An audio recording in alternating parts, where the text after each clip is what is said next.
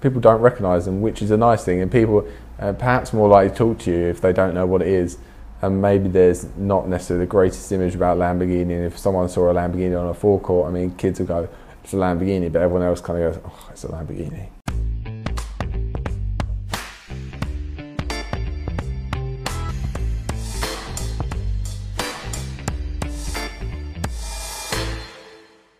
I've, I've clicked record, so everything that you say from here on in is recording. That's good to know. I'll try and remember not to swear. Yeah, and maybe you know not scroll through Twitter on your phone. What?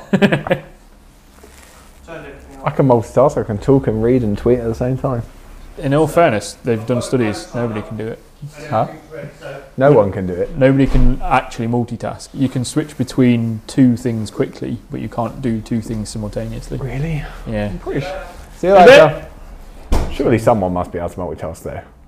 Well, I imagine there's maybe like Michelangelo with his painting two things in two hands kind of thing. That's ambidextrous. I'm not sure that's multitasking. You're doing No, no. same thing. Ambidextrous is being able to use your hands for two different. Like you can write with your left and your right. Doing two simultaneous drawings, one with each hand, is. a Oh, doing more two than separate ambi- drawings. Yeah, Yeah, yeah. okay. Is a bit. bit Not more doing than the same. But yeah, yeah. Okay. yeah, I suppose it is, isn't it? Uh, Mike, this none of this stuff's really going in yet, so you're all right for the time being. Talk Getting about your phone. Michelangelo. I'll start digging in the background. Yeah, definitely. Well, Mel will definitely try and call you, and then I won't know where it's coming from, and then it will ruin the whole thing. We'll have to keep Luke here for yet another hour, and then he might kick his way out the door. We'll get great audio of him going, "Fuck this! I'm off." Smashing glass. You got everything? This is going in now. It's a great start. Everyone will want to listen. I think that's it. Right, it's just. I think we're alone now. Apart from all the people listening, Apart from all the people. eventually. This is a, a special occasion. I've got internationally acclaimed Mr. Hellcrate on the uh, on the podcast. Welcome to uh, to the morning drive. Thanks. I don't think anyone actually knows me for a Hellcrate apart from three people on Twitter that No, that's try and bully me you're with it. entirely known for. Yeah, that, that. You you turn up at people's places to pick up their old Jaguars with a beaver tail, and then you take them back to your yard, leave them to rust for 15 years, and then Hellcrate swap them. That's it, right? I haven't even been driving for 15 years, let alone Hellcrate swapping them. Actually, you won't Did you see what just went past? No, Like a proper old muscle car, like a Chevette or something like shame that. it didn't turn up earlier, isn't it? Yeah, like a proper like Chevelle looking thing. Actually, I'd need to buy the Hellcrates now because I don't think you'll be able to get them in 15 years by the time all those Jags are rusted. Oh, that's true. It's a good job you've Just got buy so a many stock. pre-cooking. Actually, did you see? I think the um, was it five billion dollars the crate engine market's worth in the US, Five billion. something like that. Jeez. I think it is. I might be mistaking billion for million, but it's worth an absolute fortune for the people who swap them because tho- those three main manufacturers, and but you can't get them over here, which is good because I don't need any hill crates. You've, you've If you get up. crate V12s, I'd be interested, but you can't. I have to have a chat with someone like BMW, see if Imagine can- if Aston Martin actually sold a crate V12. I'd put an Aston Martin V12 in the next JS.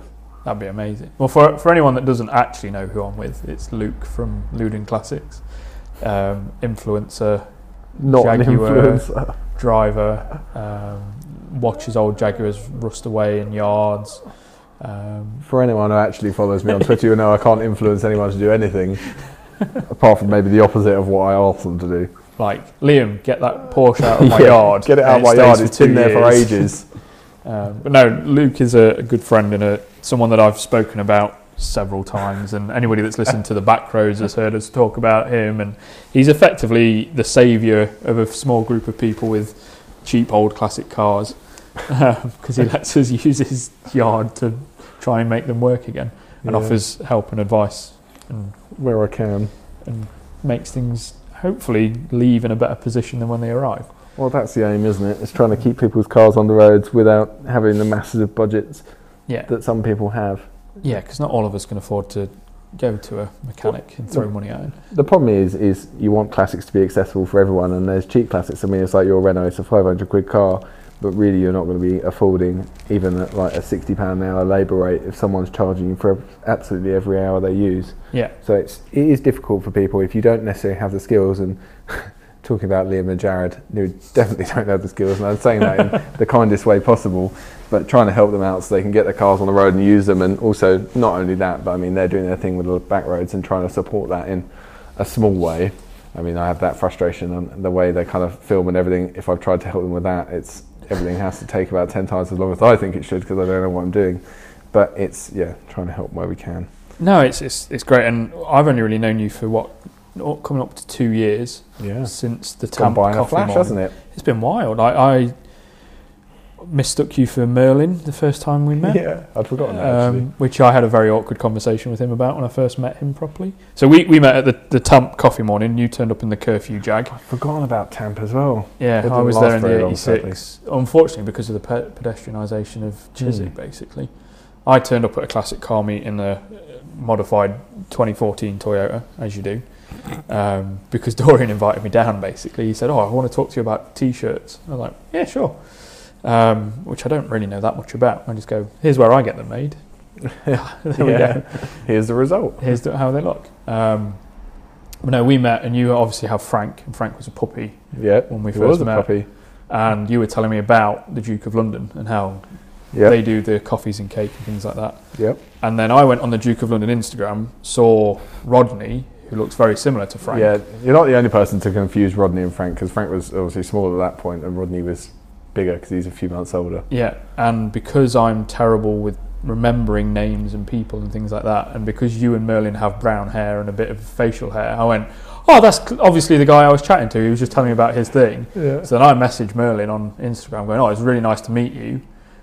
Looking forward to coming down to coffees and cake. And Merlin being as polite as he is, he was like, who the fuck are you? and I was like, oh shit. So then when I did go down to coffees and cake, I had a very awkward moment. I was like, I'm that idiot that thought you were Luke because you've got the same dog.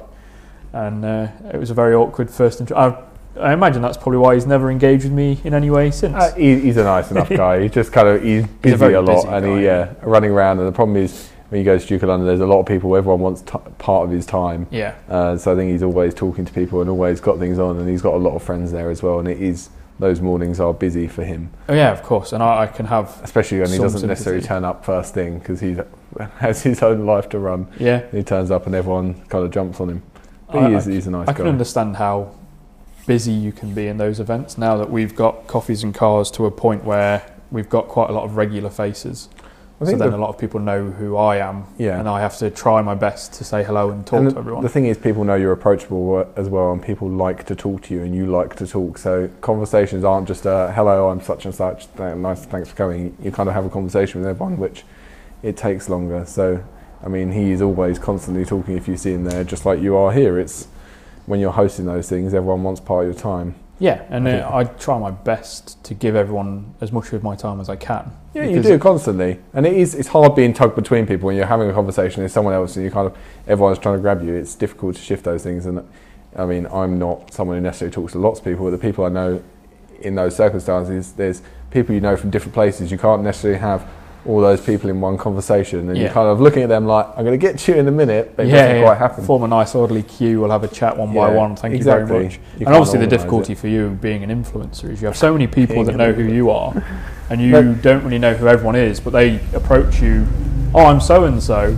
There's people, they're not necessarily people who know what I look like. There, there is enough of them that kind of would recognise the car, or you get out of the car and then they know what you look like, or they've seen maybe a photo, perhaps. But it's, I'm not too well known, fortunately, that I get harassed all the time. Not that it, people are harassing me, but um, Which is w- wild because being so prominent in the car world and having such a huge following of people that hang on your every word and really need to hear what you have to say all the time. It's weird that not enough people know what you look like. no, I think that's a good way. But uh, let's, let's not overplay. People don't hang on my every word, and people aren't interested in what I have to say. I think people like that I tweak a photo of a car, and I think that's as much as it goes. People aren't necessarily interested in my opinion on things. I think people will sometimes reply to things to try and wind me up, like with beaver tails and things like that. Yeah. But it's not actually necessarily an interest in who I am. It's the cars.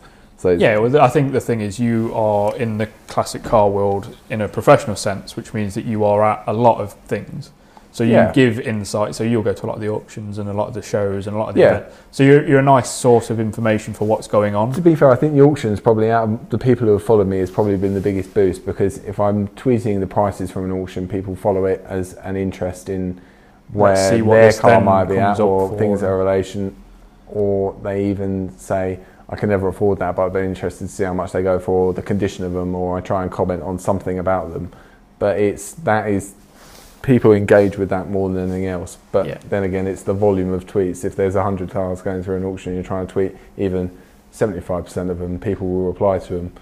But it does, it gets a bit of a lot. I mean, if I tweeting on an auction day, sometimes there's two auctions a day, you actually come away, your thumb's hurting, like, I can't even bother to tweet these. And then everyone's replying to you, and you're trying to like tweet the cars as they go through and watch the auction, and reply to people, and it gets like constant. Bit overwhelming. sit there and do nothing else, it's a complete, unless I'm buying something there, it's a complete waste of a like a day. But it's, I don't know why. But You I heard it here first. Auctions are a waste of the day. yeah, I don't I don't do it as much as I used to because it was like every auction. I think no, I only do it at a certain. Or if there's a car I'm interested in, I'll tweet about those cars rather than every single thing. And the problem is you then get people going, "Do you remember what this sold for? You remember that sold for?" And you're like, "I've got to go back through it and remember."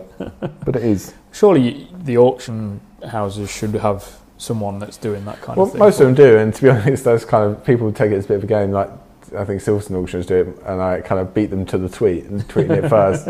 But yeah, generally they do. Um, some less than others, but the problem is they've got it all live streamed anyway. So the people who are interested in watching it are normally watching it. Let's say they have YouTube, or they're watching a live stream, or they're watching via the sale room or proxy bid or someone like that. So it's not. They're not necessarily so focused on social media as yeah, yeah, we are, but- their purpose is to sell cars and make money. yeah, exactly. But they kind of try and boost their profile at the same time. So it depends who's doing it, really. yeah. And some of them are more modern than other auctions, and it, in a weird kind of way, some of them are really old-fashioned and some of them aren't. So yeah. even like, I'm trying to think of an example, H and H are kind of moving into that modern age, but still kind of not at the same time. Right. So they're not necessarily as good with the social media, but they are trying to do it. Yeah. Whereas Silverstone Auctions and CCA are a bit kind of more youthful and work on that kind of thing, and their sold prices as they're doing them works a bit better. I think a lot of them have kind of learned a bit of how to pivot into a more into digital world through the lockdown and things like that. I think well. the last year, well, 2021 was really quite. Some really came out of it really well. Silverstone Auctions and CCA came out of it really, really well, and their sales were really, really strong. Whereas some others really were struggling, and I think it was actually more of a problem for the regional auctions um, who weren't set up for online at all. yeah. So the likes of Anglia Car Auctions, who actually did a really good job, and I like the people there, um, of moving it all online. Bearing in mind they'd never had online bidding before it, Right. and now so- they've kind of stuck with it, and they were doing it really well. And that for them, moving on to that must have been a real struggle at that time. They knew they needed to do it, and bearing in mind when we went into lockdown, if you went to an Anglia Car Auctions auction, they were crammed with people, and actually it was too many people, and the cars were running through, and it gets a bit kind of smoggy almost. And I used to come away there feeling quite. Nauseous. Yeah, genuinely. And um, but now online it works quite well, and being able to online bid because I mean I've used their not I've telephone bid there, but also left a commission bid. But I don't. I'd rather bid online because you've got that in the room kind of control. Yeah. Whatever you say about any auction house, whether you can't actually watch other people bidding, which is a problem because if you're more old-fashioned and watching bidding, you want to know who's bidding in the room, and bidding is actually true. Let's say Yeah. there's no chandelier bidding. Not saying that anyone actually does that anymore. Maybe they do, maybe they don't, but people will know. Um, but online you don't have that, but you've still got the chance to, if you want to move your bid up, to be able to do that. Whereas with commission bidding, you lose that. And perhaps you'd say commission bidding is better for being able to protect your money and not get carried away bidding, which is very easy to do. And Yeah. for anyone who's starting bidding on auctions, it's the worst thing Get you can do. in the moment It's so easy to get do. I've done it and I've paid more than I should have on a car. And or I'm reasonably good at being sensible, I'd say. It depends what I'm buying it for, but it's one of those things. But it's been a difficult couple of years, but like I said, some of them have come out really, really strong and made probably more than they would have on before the lockdowns. Well, it's it's good to hear that they've been able to pivot. Really. Yeah, And- well, it's, it's difficult, isn't it? Because it's even like we were talking about earlier and saying about video quality and audio quality is a big thing because if they haven't used that before and then getting set up with someone like Proxibid or the sale room is a totally different world for them, and even for auctioneers, it's it's a difficult thing. I wouldn't want to have to do it personally. No, Mm, me neither. It's a world that I would be like, even as a, a buyer, I'd be very like tentative to step into. It's it, as someone that's not had any experience in that environment. It's quite a daunting experience to start with, Yeah, I especially in the room. The problem is with buying things at auction is you get so carried away. It's harder to look at something as much as you would like. I think when you were so some of them were still holding physical viewing and some couldn't at that point and that was a problem because you couldn't look at a car properly and you're relying on someone else's assessment which may or may not be as good as your own. Yeah. Um, and then some were operating one-way systems. and You've got you can't stop and look around a car as much as you'd like, and it's you're not ever going to be able to give them a full assessment anyway. As much as some people would love to spend an hour walking around a car at an auction and thinking they're kind of they turn into a, a bit of a kind of it's like nonsense almost. They spend so long looking at it, they're obsessing, and they kind of guard a car so no one else can get near it. And it's frustrating in these times when you look around it, but you kind of auctions are a difficult thing when you do get carried away. Sometimes it's best to take someone who knows what they're doing or have advice from them or really set yourself a firm limit because otherwise you'll spend too much. Yeah, and let someone else. And if you've not done it before and you buy a car that's perhaps a bit of a lemon, and don't get me wrong, there are plenty of them in auctions, then obviously it can cost you a lot of money. Yeah, no, which is completely understandable. Which is probably what adds to the the fear of getting started in that one as well. So Yeah. to kind of, uh, we've very quickly gone off on a tangent of going Yeah. to auctions without really the context of why you go to auctions. Just to give a bit of insight for those that aren't part of your huge following, um, what is it that you do as Luden Classics So aside from s- put I out crates in Jaguars? I started off um, at university when I got, um, let's say, bored and frustrated at university, trying to. It was a training in the classic cars, so I was doing it with my dad to get him out of the office as well. Um, Is that where Luden comes from? Luke and Dennis. Yep. Yeah. So that was kind of the easiest option at that time, and it was kind of getting us doing something together, and just doing it kind of on the side and idly doing it. And I was buying and selling a lot, um, and to be honest, I got as it developed more and doing more of that stuff and doing more of we were doing the workshop side and fixing the cars as well and getting them back into a condition where they were on the road. Um, I got a bit frustrated with the selling side and the the buying side can be the hardest part to be honest, buying the car at the quality that you want. But there were a lot of people coming into the market at that point who wanted what they viewed as a cast iron investment. And the problem was there were a lot of not just magazines, but people advertising that you could make a good return on your classic car. And the reality is, it's very hard to make money on a classic car over a longer term period. And I mean, one case was a 205 GTI, and the guy came and he said, I want to buy this now, put it in my garage for three years, and make five grand. I said, it doesn't actually work like that because with any car or anything like that, you need to maintain it, and putting it in a garage will do it no good. The best thing you can do is use a car, but then you have to spend money maintaining it. And it's you're never gonna, you can't guarantee that any of them will go up in money, no matter how many magazines you see do an article that says in ten years' time this will be worth thirty grand and you can buy it for five pound fifty now. Um, it it doesn't work like that, and it's a bit disingenuous to suggest it would. Um, but there were a lot of those people, and there were a lot of people who didn't know what a classic car was, and they expected their 40 year old car that they were looking at buying to be the same quality, condition, and kind of history as their 2020 Fiesta. Yeah. And it doesn't, they, they're not like that. They will have problems, they will develop problems, they will need care, they will need attention, they will need a bit of mollycoddling. I can speak firsthand on that. Exactly. I mean, you know what it's like, but people can't necessarily accept that, or they'll buy it and pretend they can, and then it they can't deal with the reality of it. So I was less in the selling side. We were doing more trying to rescue a few cars and probably too many projects, as people who follow me will know, um, and get those cars, recommissioning them, and getting them back on the road and selling them that way.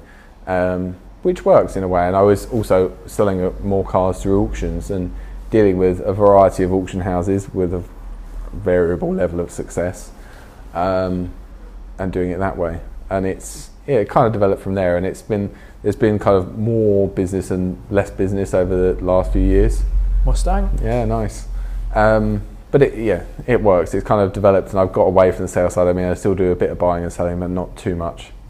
So what's the main thing that you're doing with it now? Because obviously outside of that, your dad has D&G Assist, which is recovery Yep. services, things like that. So I And spend you've got those guys filling your Yeah. shop up with our old cars as well. I, I spend a lot of time on the recovery side, especially at the moment because there's so much going on. But yeah, like you, you recently went to where was it? It was I've been everywhere. Last year, we're doing a lot of European work, especially at the moment, and that was something we took on during um, the kind of COVID situation, as we needed something to bolster the amount we were making. So it's it's a difficult industry to be in anyway, and it was only getting worse. And I mean, you know, I can talk about that kind of thing for hours, but it's probably not too interesting to people who aren't in that industry. yeah. Um, but yeah, at the moment it's kind of I'm having a bit of a clear out with projects. I always say that, but it's a new year, so we're going to have another clear out. New year, new Um, me.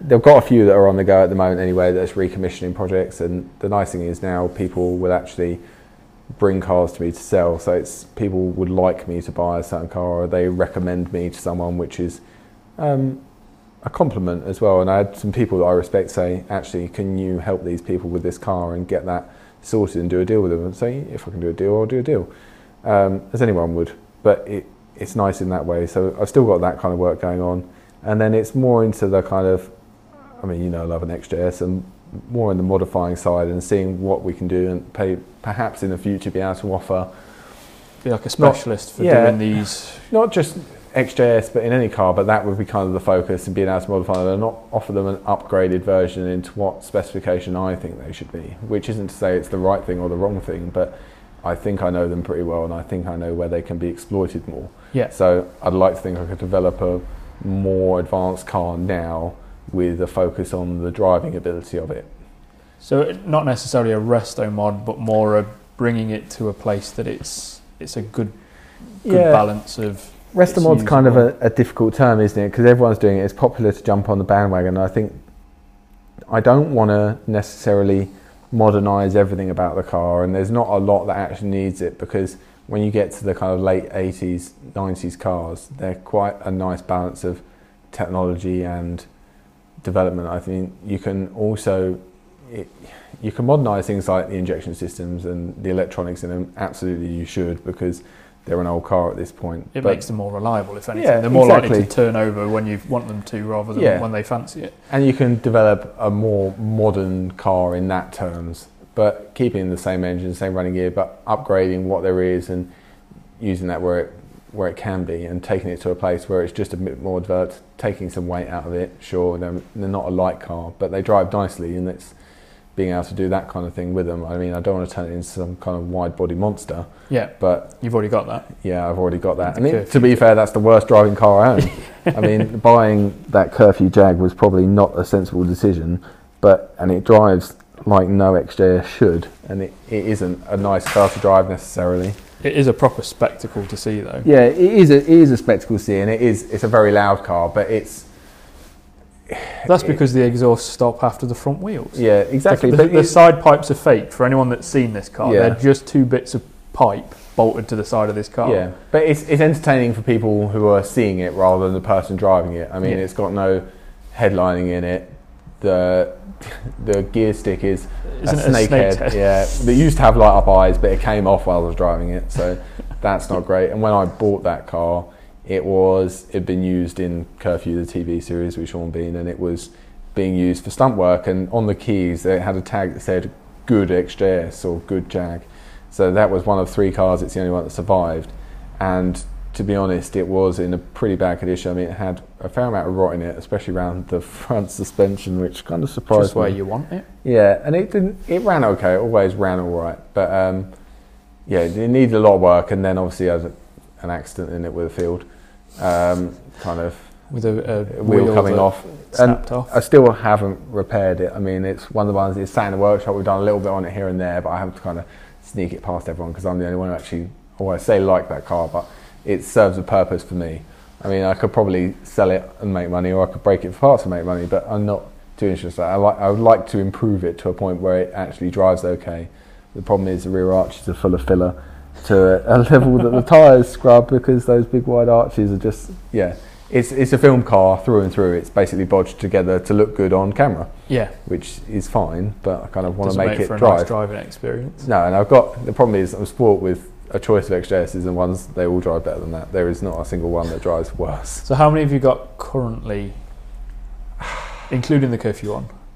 Well, too many. The problem is I went through a phase of buying 3.6 manuals because everyone kept listing them mainly on eBay and going, this would be perfect and to break. And I ended up buying them and saying these are cars weren't they're on a kind of the cusp of where you could break them or you could save them, and there's a limited amount of them out there. Yeah, Um, and quite a lot of them have been broken for the gearboxes already. And I mean, people put them in race cars, they put them in everything. They're quite a strong gearbox, especially the 265, the Getrag, rather than the 295. But they're, they would be my go-to point if you want to buy an XJS and modify it, a manual 3.6. They're slightly lighter, they're slightly sweeter to drive, and there's a lot you can do with them to change them about. So I've got maybe five of those sat ready waiting for different levels of modification to build as kind of a demonstration car. yeah. I know what I do with each of them. Um, So what we're talking about really is the this is the birth of the singer of the XJ world. yeah, I to kind a certain degree, it's not the half I mean, million pound. I'd love to get to a point where I could just build an enjoyable car. I think the car as itself is still underrated, and I think there's a lot that can be done with it. I'd like to get people to recognise that. I mean, it's never going to be as popular as a 911 because, I mean, a 911 is just is the icon, I suppose, and everyone buys them whether they like them or not. Yeah. really, it's because that's what you buy. Trendy, this is this is my sports car. I bought a 911. And the thing is, maybe some people buy a 911 because people who don't like cars know what a 911 is. yeah, And I mean, I own a 911. I like a 911 well enough. Um, you have Yeah. a lovely 911. yeah, it's a, a it's a, a great car, but I think it's nice to do something a bit different. And I mean, as much as I say the straight six drives more sweetly than the V12, having a V12 is better than pretty much any other engine. I mean, it's not exactly like you could top a V12, other than maybe a W12 from like no, I'd, I'd, I'd still have a, v, uh, a V12. The thing is, But then earlier, when so this morning we had an Aventador SVJ and a Huracan uh, Performante turn up, and you were like, "Oh, barely any difference." One of them was a V12, and the other one's a V10. no, I meant stylistically. I mean, there, there is a, there is plenty of difference between a Aventador and a One Huracan. being the price tag. Yeah, one being the price tag, but in terms of what they represent, they're not like poles apart. No, It's the problem is with me for Lamborghini. The, the Lamborghinis that I like are things like the Alpine, and older than that, Urraco, and those are Lamborghinis for me. The more stylish type, whereas the modern ones aren't that. They're not so interesting. They attract a different type of person, um, and they're a bit more in your face, aren't they? Rather than being Yeah. subtly cool. Yeah, kind of. They, the older Lamborghinis had a bit of kind of menace about them that I like, and I think if you buy an older Lamborghini like that, the people who buy the new ones wouldn't know what it is. Yeah, And for me, that's preferable. I like something that's a bit more unusual. As much as some of my cars are quite mainstream, having something that people don't necessarily recognise or they don't know kind of how well, good it's It's like it the, is. is the nice. Top Gear episode where they had what ten grand supercars. Hmm. James bought that old Lamborghini, Yeah, and in traffic, it's like, "Oh, is that a kit car?" yeah. He's like, "It's a bloody Lamborghini." Yeah, exactly. And people people don't recognise them, which is a nice thing. And people uh, perhaps more likely to talk to you if they don't know what it is. And maybe there's not necessarily the greatest image about Lamborghini. And if someone saw a Lamborghini on a forecourt, I mean, kids will go, "It's a Lamborghini," but everyone else kind of goes, "Oh, it's a Lamborghini." yeah. So No, I can understand that. And being more involved in the classic car world than I used to be, I can appreciate the the, the reasoning behind it more. yeah, Um, although a Miura is still I like a it's a Miura. Lamborghini through and through. It is, yeah. Um, I mean, a Miura is not something everyone gets to see, even, and that's for me. If I saw a Miura next to the Aventador, I wouldn't even notice the Aventador because, I mean, the it's Miura, a Miura. is arguably way more But special. the same goes for a Jalpa or a Silhouette or a Urraco. I'd much rather. or other look at words those. that nobody's ever heard before. You could we could be making these words up to be fair. No, no, you can go and look them up. They're very cool looking cars. Um, Johnny Ambrose has a, a lovely old. I think he's got a Urraco, and I think it very rarely gets seen because he's got the uh, the lovely little Lotus bread van as well. Um, well, it's not a bread van; it's a Europa, the one with the the boxy Yeah, I like back. a Europa as well. You wouldn't fit in it though. I've sat in here. Would I not? I I fit in a. Elan. I had an Elan Plus 2S, and I fit in that. And the amazing thing was, the passenger footwell. You can barely reach the end of it. It's ridiculously long. But I'd like to try. I'd like to try a Europa. I've always liked them, and I would have one. I nearly bought one a couple of times. it was a Nova. yeah, nice. Um, I think they probably think that we're still going with the coffees and cars. Who knew that Silverbridge West was so full of old American cars? There's a guy around here with a Testarossa, and there's another guy around here that allegedly has a Countach in a Really? storage container in his back garden. In a storage He container. used to be What a uh, place for a of a rock star, and, it, I, and by which I don't mean Rod Stewart, who also lives around here and has a, an SVJ. Um, no, he's he had like one song that people will have known. I can't remember. It's back in the seventies. One song and it bought him a Countach. I think so. I was chatting to the guy with the Testarossa, and he was saying that he's effectively the current heir of the Oliver Twist royalties. Right. So that I think bought him a Countach. Not Um, bad. Which is an interesting bit of local knowledge. I mean, you wouldn't say no to the royalties to that kind of thing. no, he also drives a Bentley Mulsanne and Like a Mulsanne? seven four five L or whatever it is, big old seven series. Mm. the long one. Um, so interesting guy. Never met him, but I hear all these stories, and I know where he lives because he's got a bloody Mulsanne parked outside. Never met him, but I know where he lives. He's, he lives near the canal, so if you go for a walk down the canal, you see the Ah. Bentley, and that's it. And apparently, in the, there's two storage containers in his back garden. One of them's got a, a Countach in. You better go make friends with him. Have a look at his Countach. I would love to. I've very nearly knocked on his door twice and been like, It's not like you. apparently you've got a contact. I come and have a Oh, look?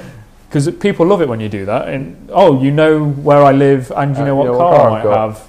You're Yeah. definitely not going to rob And you me. just told you? everyone else as well. They're all going to be know knocking on which house door. it is and which one. One with the Bentley. Yeah, but it's in a little courtyard of houses where it is all right. Um, there's also a really. Have I shown you the photo of the yellow painted? It looks like an old Rolls silver ghost. No, it'd probably be a Phantom. Like a, the you know the one where the the Bentley and the Rolls were basically the same car in the mid eighties or nineties. Oh, in the, so is it a Rolls or a Bentley? I don't know because it's on the other side of a canal in a like a field. Right. Okay. There's a There's, there's, a, there's a few Rolls and Bentleys that are set, built on the same body shell, but it could be a Silver Spirit. well, it's one of those looking things. it's looking things really square, really It's really square. It's, it's Right. either one. It's either the Bentley or the Rolls. Right, It- okay. It, could be either There one. wasn't going to be anything else, was it? No, it definitely isn't because it's bright yellow and it's hand painted on the side, like John Lennon's, Oh, right, but a later look- car. but a later car, and it looks like it's a replica of that. The only problem is it's in a boatyard, and when you walk down past this boatyard, you would think you're in the Hills Have Eyes. It's a very scary place. Like it's a really weird, like The perfect place to put your. the uh, closest uh, thing to Rolls or hillbillies I've ever seen in this country. Well, to be fair, they're probably the only kind of people who would own that car. Yeah, Actually, there was a, a, a copy of the real car um, on the same model that's used as a wedding car around near Brentwood, I think. Oh wow! Yeah. It could now be in that field over there. Yeah. Um, but anyway, back back to you because that's more important than me talking about what random crap. What lives around here? Yeah. Come to Sawbridgeworth. We've got random interesting Yeah. cars knocking about. If you look, you can find anything. But I suppose that's true of anywhere, isn't it? You can find cars that are tucked away. It's Yeah. funny enough, one of the XJs I bought recently had lived in Essex, then went to Bedfordshire, and then I bought it at Bonham's MPH at uh, Bicester Heritage. And it turned out that it lived five minutes down the road from me. Really? Yeah, Oh wow! You could have saved yourself the travel. I know. Probably could have bought it cheaper as well. Yeah, save the fees. It's a nice car though. So another XJ for the list. Yeah, Series 1. It's a nice, an XJ12. So your latest favourite though is your your lovely new Ford, isn't it? I say lovely new Ford. It's Yeah. a very old Ford. It's a 1967 For- Ford. So the problem is where I'm reasonably popular on Twitter is I've been told that if I tweet something, then it gets traffic for those particular cars, and I end up being outbid by other people because I'm, like I said, I try to be reasonably sensible. So it was another one from Bonham's MPH, and I they had a whole collection of American cars from a Swiss museum, um, and I liked five or six of them, and I was considering bo- like bidding on five or six of them. And the one that stood out, it was a 1967 Ford Thunderbird Landau sedan with a 428 V8 in it, and I really liked that car. I thought in the photos it looked like so stylish. yeah. and I thought so. I became an uncle for the first time last year, um, and I thought I need a, an uncle car. Um, And you ignored all our suggestions it's, of, it's know, an like excuse. RS4s and yeah, like it's, it's an excuse to buy another car. And I mean, my niece will go out in loads of XJs and all those kind of things, but I wanted something that was a bit different. And I, I always look at American cars, and I've got a couple of older American cars, but I looked at that and I thought I really want that. So I set myself a figure of what I was going to bid on. I went and looked round it, and when I saw it in person, I thought that is just stunning. It is exactly what I wanted. And then the bidding came up, and it went a bit higher than I wanted. And I went, no, I'm just gonna, I'm gonna buy it. I'm gonna have it. So I bid, and I got, I think it was a reasonable figure for it. So then we got it back, and it is, it, it is just brilliant. It's just, It's fantastic. It's outrageous, but it's such a nice car, and it's, it's really something different. And I prefer it actually as a sedan or a saloon than the coupe. There's a coupe currently for sale at the moment. The guy keeps threatening to break because he can't sell it because everyone's a time waster. But he's only tried selling it on Facebook Marketplace. Right. Um, yeah, I know. just drop a message, put it through an auction. Just, Well, to be honest, if he was actually considering selling it and he was going to offer a, a real cheap price, I'd probably consider buying it. Um, but anyway, I bought this car. It hasn't actually got rear seatbelts, so I can't use it in an uncle car. I'm going to have to put seat belts in it. But, But- we know we know someone that could put some Yeah, know, for you, yeah. and they'll colour match it to the rest of the car. Yeah, No, I'm going to have to. Uh, I'm waiting for Bonhams. If anyone knows Bonhams or listens from Bonhams, to actually Nova register it as I've paid for it, um, which would be really helpful. So I can register it, and then it will be out on the road, and I'll take it to plenty of places. But it's it's a, it's something a bit different for me, and it's nice to have a variety of things. I think you're aiming a bit high, thinking that anybody from Bonhams is listening to that. You've got Well- much bigger reach than this. Bonhams employ normal people like you and I, and I suspect some of them listen to podcasts. So hopefully, someone can sort it out. It would be really helpful because I've been emailing for a few weeks now. really? Yeah, I mean, well, to be fair, I emailed before Christmas, so I think it was either Christmas Eve or Christmas Eve Eve, and um, someone responded to me on that day and said, tagged someone else in the email and said they will be able to sort it out, and then I've had no response since. So, Right. Well, fingers crossed that it's just that that person's on holiday.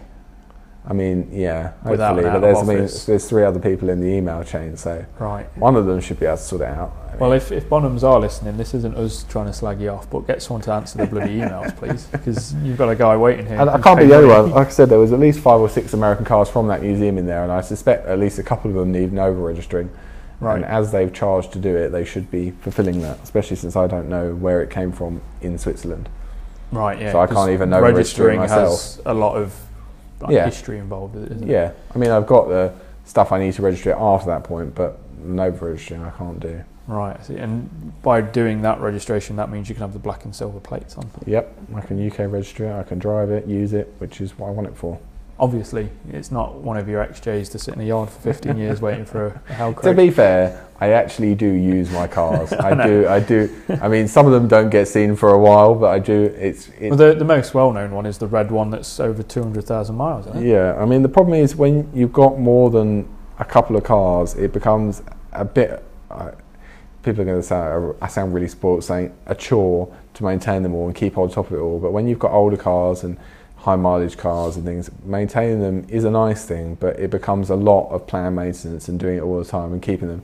And then if you leave them sitting for a few weeks, it's like the Vantage. If I leave that sitting for a couple of weeks, it will just die Yeah. that car it's like a sheep it likes to die and that's all it's good at well it's unfair it's not all it's good at but the battery will just go flat and then it's got other faults from the battery going daily flat drive it for you, mate. yeah Or at least I know it out once like I said I sound really spoiled and I know I am but I just yeah it, you can't Well, it it, becomes a, a case of once you've got multiple cars, you have to almost have a rota for them. Yeah, Like, even with the two that I have, I have to be consciously making sure they both get used and checked up and looked at, and the oil gets checked, and the yeah things get looked at and made. And that's only with two. So with 800 cars, it must be really difficult to even just Keep on cleaning top of them there's a problem like especially this time of year look how gets dirty that. That's the only car I have at the minute. Look how dirty that car is, and that's because that's I work not even dirty though I work a full time job and do all of this stuff, and it means that through the winter, if it rains, the day that I had set aside to clean it is gone. So I imagine for yourself, you you But- have to really line them all up and do them all in one go. Don't The you? thing is, as well, but that's all right. But when you're driving an old car around in winter and everyone, you see everyone going, I'm put my car away for winter because there's salt, and you think you're probably more sensible than I am. And then you're thinking, I'm driving a 1986 Range Rover around. Thinking in the salt, and I actually get guilty. I think I can't leave that being salt on that. I have to clean it. Yeah. And then you've also got, say I come out today and I take a car out and I've got to clean that as well because I've got to put it away. I think it becomes you end up washing cars in the dark and it's miserable and it's cold and it just it's just like. Oh, I can't What you could do with is, have you seen those um, the, uh, the the touchless automatic car washers? Where it's Yeah. like got a big arm and it just sprays everything a lot. Yeah. that might be something to. Or I could just in. take it to a car wash, but most people would be absolutely horrified if I did that. Well, what I need is a valeter at work, but that seems to rarely work. So Grace and Mel, my partner and Mike's wife, um, have been banished from the cafe so that we can record this, and we've been recording for forty minutes, and they've been just that long? yeah they've just finished their lap and come and waved at us through the windows, and now I think they're going to do another lap. I mean, that Mike's house I mean, is that is a lap of Salisbury's worth. yeah. It's 40 minutes. That's a long walk around Salisbury if you can make it 40 minutes. I could do it in like 10. Um, but Mike's house is just there, so they could always just go to his house, which is You might as well. At least it's warm this Yeah. time of year. the only reason the cafe stays warm is when the ovens are on. Um, so for outside of Luden and D and G and that, obviously you're you're quite a, a well-known guy in the West London classic car world, and you got get involved with the um, the Wimbledon meet and the Duke of London stuff and the hill climb and stuff like that. If you were to pick your favourite thing that you do that isn't your like working stuff, and obviously coffees and cars is number one, so we can take that out of the way. You can go after that. I think the thing is for me, I've been going to Duke of London for, I think it's since 2015, before like a couple of sites ago now for them. And the nice thing was that I'm not necessarily the most sociable of people, um, and not necessarily the most confident of people either. So that for me, I went there, and I've made a few good friends through there. And the nice thing is, it's good people, it's dog friendly, and it's it doesn't matter what car you're in. And I think the thing I've found with a lot of car meets, especially car meets around Essex Way, is that you get It's a bit of a status show off. yeah, and it's a bit of egos, and you get people, and I, I mean, I'm not targeting anyone who has these cars when I say this, but in their M4s or their AMGs and stuff, and all they want to do is dick about and leave like tyre marks everywhere, and for me, that isn't interesting. I'd much rather have a chat to interested people about interesting cars, and cars that are more to my taste, admittedly. But the modern stuff and modern car meets never really works, and there used to be a few that I used to go to, and it was never really, I mean, enjoyable yeah, because it wasn't. It just was all the new stuff, and they were all the same. And I mean, it's like the kind of thing. Open your bonnets. No one's really interested in seeing the engine of a car. They're all the same engine. They're not like it's all anything the same different bits about of them. plastic as well. Yeah, exactly. It's like what turned out today. A Baja Bug was the most interesting car because it's something completely different, and that's the nice thing. The Wimbledon meet and Duke of London attracts some really unusual people and really unusual cars, and there's some real oddballs there in a really nice way, and I like that because if everyone's a bit weird, then everyone fits in. Whereas If one car meets can be a bit clicky, and Yeah. there's one particular one near me that I can think of that's on the main road. And if anyone knows the area around Essex and around Upminster, you go down and it's a lot of American stuff, and it is really clicking. If you go and you're not in that kind of Is group, this on a, a Wednesday evening? By yeah, it chance? on a Yeah. Wednesday evening. You I've don't talk to there. anyone, and it's kind of it's a bit depressing if you go somewhere and you don't talk to anyone and you just go look around. You kind of what am I doing here? No, like it gets a bit like that, and I Imagine being me turning up there because I will just talk, and Yeah. I'm down south now, so it's Yeah. not. like you say, people down south don't talk. They don't, But unless you're at a car thing, like the right car thing. yeah, absolutely. And there's different car things suit different people. But Duke of London, I think, will probably be my favourite because it's the original one I went to, and it was. It's always been something different to see there, and it's nice. Yeah, And they make it a good atmosphere, and Merlin's worked hard to do that. yeah, yeah. And it's it is a good place to go, and it's a nice, unusual place. I mean, it's got good food and drink as well. But like I said, lots of dogs, people, cars. But the hill climb last year was probably my highlight weekend of 2021 because it was I'd never done a hill climb before, and I'm not necessarily someone who enjoys track days. this explains why you're not coming tomorrow. You're Yeah, but that's not a track day. I mean, that's kind of like a lesser version. But track days for me, I'm not someone who really wants to exploit my car on track. I don't necessarily enjoy it in that way, and it's not. I mean, I grew up at Brands Hatch and I love Brands Hatch, but I've done track days there, and I've never really like felt like I've got the best out of myself there. Whereas doing the hill climb, the only person I was competing against, not that I compete on track days, but um, is against myself, and it's how cleanly you can get up the hill. And I mean, I hadn't had the Porsche out in a while, and I took that. It was my plan E of cars to take. I, I actually wanted to take the curfew, which would have been a terrible idea, and I was considering God, you would have crashed that on the first corner. That would have been. I would have crashed it. and then the wheel would have snapped as Yeah, well. exactly. And I took, I, I considered taking a six and a half litre XJS, and I wanted to. I thought actually that's probably not the best idea. I don't.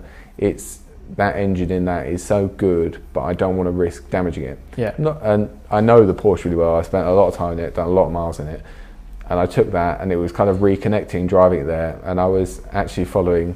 We kind of we left London, and everyone got split up after Beaconsfield services, and I ended up following Merlin's mum in a V8 Vantage through the hills toward to get towards Shelsley, and it was just a really nice driving, and I had Andrew Green with me, and it was just a nice time spent with friends and just driving Yeah. and it was good fun. And then the hill climb, uh, there was one run I did, and it was just like spot on perfect. And the car was really good, and I was driving it well, and it was really fun. And it was just such a nice place. And I mean, there was an F40 going up the hill, there was everything. But it was it was a really good event, and I kind of I look forward to this year as well. I'm going to try and make it to this year. I think you should. I'm going to try and bring I mean, Lila as there well. There was a motorhome that went up it. Anything can go up there. yeah, yeah. I'm gonna try and I'm gonna actually try and prepare something this year. I don't know what, but we'll see. I'd like to take Lila. Part of me would also like to take the 86 because I know that that's a much more capable car for that kind of thing. But Yeah. Lila would be a much more fun spectacle. My only concern is that if she ever actually made it to the top, yeah. I'd be in first gear the whole way there, which is probably when it breaks. Well, I mean, there, there was absolutely everything. There were Range Rovers. There was a Winnebago. I think Merlin went up on a trike last year as well. that little three-wheel Yeah, Barbie thing that yeah, he's that's absolutely. brilliant. I think he nearly got caught because the guy behind him in a GT3 was like right on his like rear end near the top of it. But yeah, it's kind of you take a bit of everything, and it's nice to take something unusual. And I think it doesn't necessarily have to be fast. I mean, I've got my I've got Soapy, my 1938 um, Ford Tudor, which is a stock car, and I'd quite like to take that. That'd be I, fantastic. I just spent a fortune on it, and it won't be quick. I think Yeah. do uh, you know it's that difficult thing. You want to take something that's reasonably fast that you can kind of impress with, I suppose.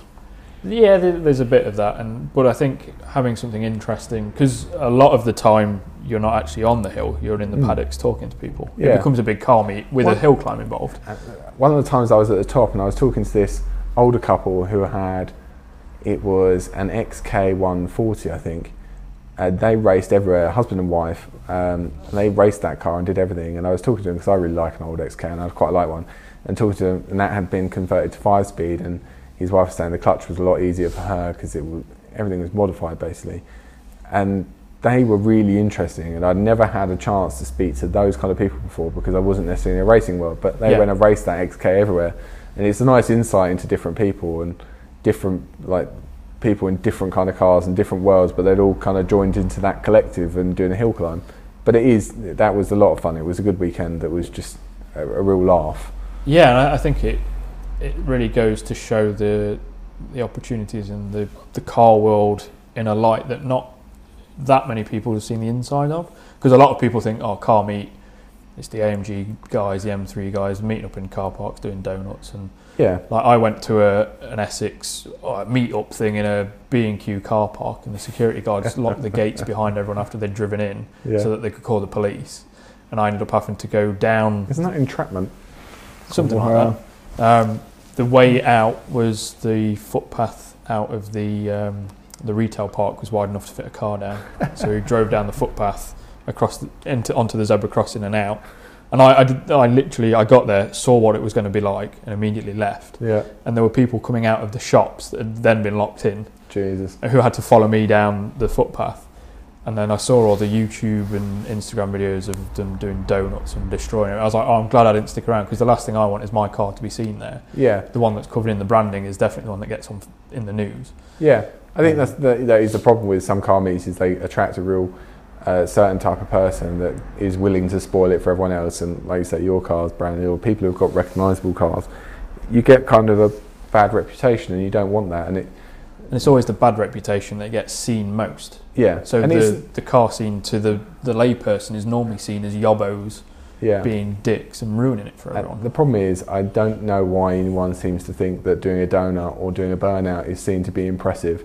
Most of the time you just, well, in fact, all the time you just look like a dick. Yeah. I mean, there's a place at a time for that kind of activity, and it isn't in a car park. It isn't anywhere near the public. I mean, like going and doing the hill climb, you could not necessarily donuts, but people doing burnout on the start line to warm their tyres up and doing those things. But actually, doing something like that and posting a good time is a better use of your skill and showing your car off. More than- rewarding as well, isn't it? yeah, absolutely, and it's kind of it's a challenge. I mean, doing anything like that, and even if you just want to go on a track day with your mates, do that. Just what are you actually achieving by doing a donut or burnout apart from making sure the event can't run for other people, spoiling their enjoyment, and, and everyone looking at you and thinking, "Christ, what a twat you are." Yeah, It's exactly. not like it's not interesting, is it? I mean, I don't No. know.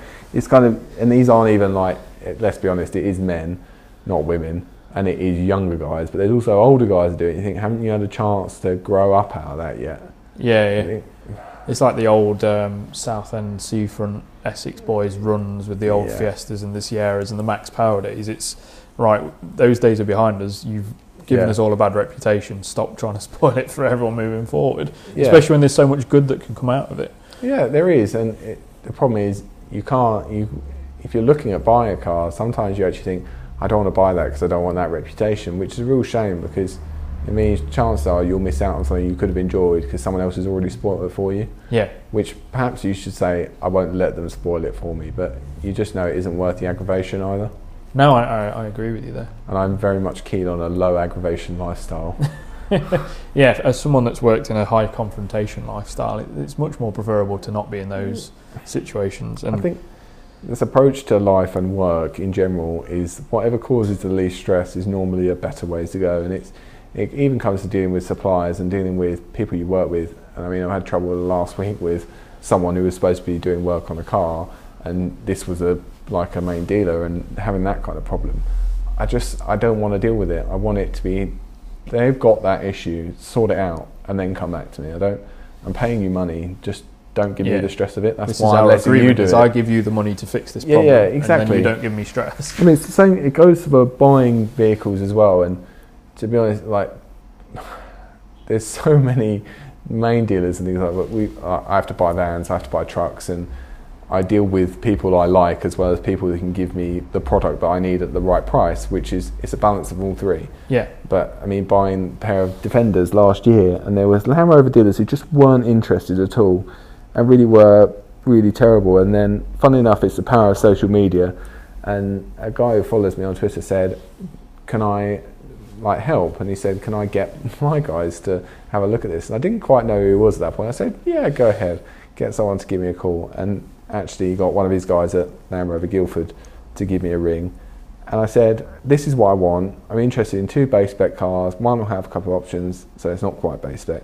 The other one, nothing. Apart from they both have winches. Went, Yeah, absolutely no problem. And to be honest, the communication was great. And everything after that point, I didn't need to worry about it. The cars turned up when they said they were. There weren't any issues. And they were really nice people to deal with. And I'd go back there for more Yeah. because that's what they should be doing. And that, especially when you're buying something that technically is a premium product, you should be given the customer service but you actually can't find it most of the time. yeah. No, I think, and then there's a the the factors that create those bad experiences are normally people having different kind of pressures and targets, and Yeah, it's not necessarily that they're bad people; it's that they're not Yeah. being managed appropriately, and the And- priorities are in the wrong place. this is a And if you turn up saying I want base spec of anything, they're like, oh, Yeah, it's not going to Yeah. make any margins on it for us. absolutely. And this is the problem with, especially I think a workshop setting is that they have all these targets. They're always constantly trying to upsell Yeah, when actually you're not getting good customer service at that point when there's so much pressure to sell, and that ensures that those customers won't come back. yeah, Whereas you'd actually be better off having a loyal customer base and trying to grow that rather than trying to force new sales constantly.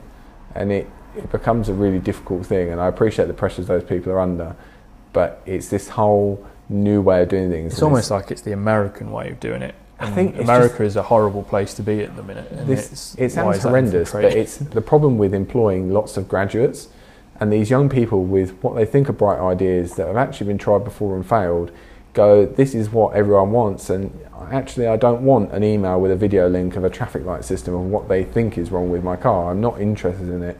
If someone rang me up and said, actually, it's got this, this, this. Would you like to sort it whilst we're fixing this problem? This is the price. Fine.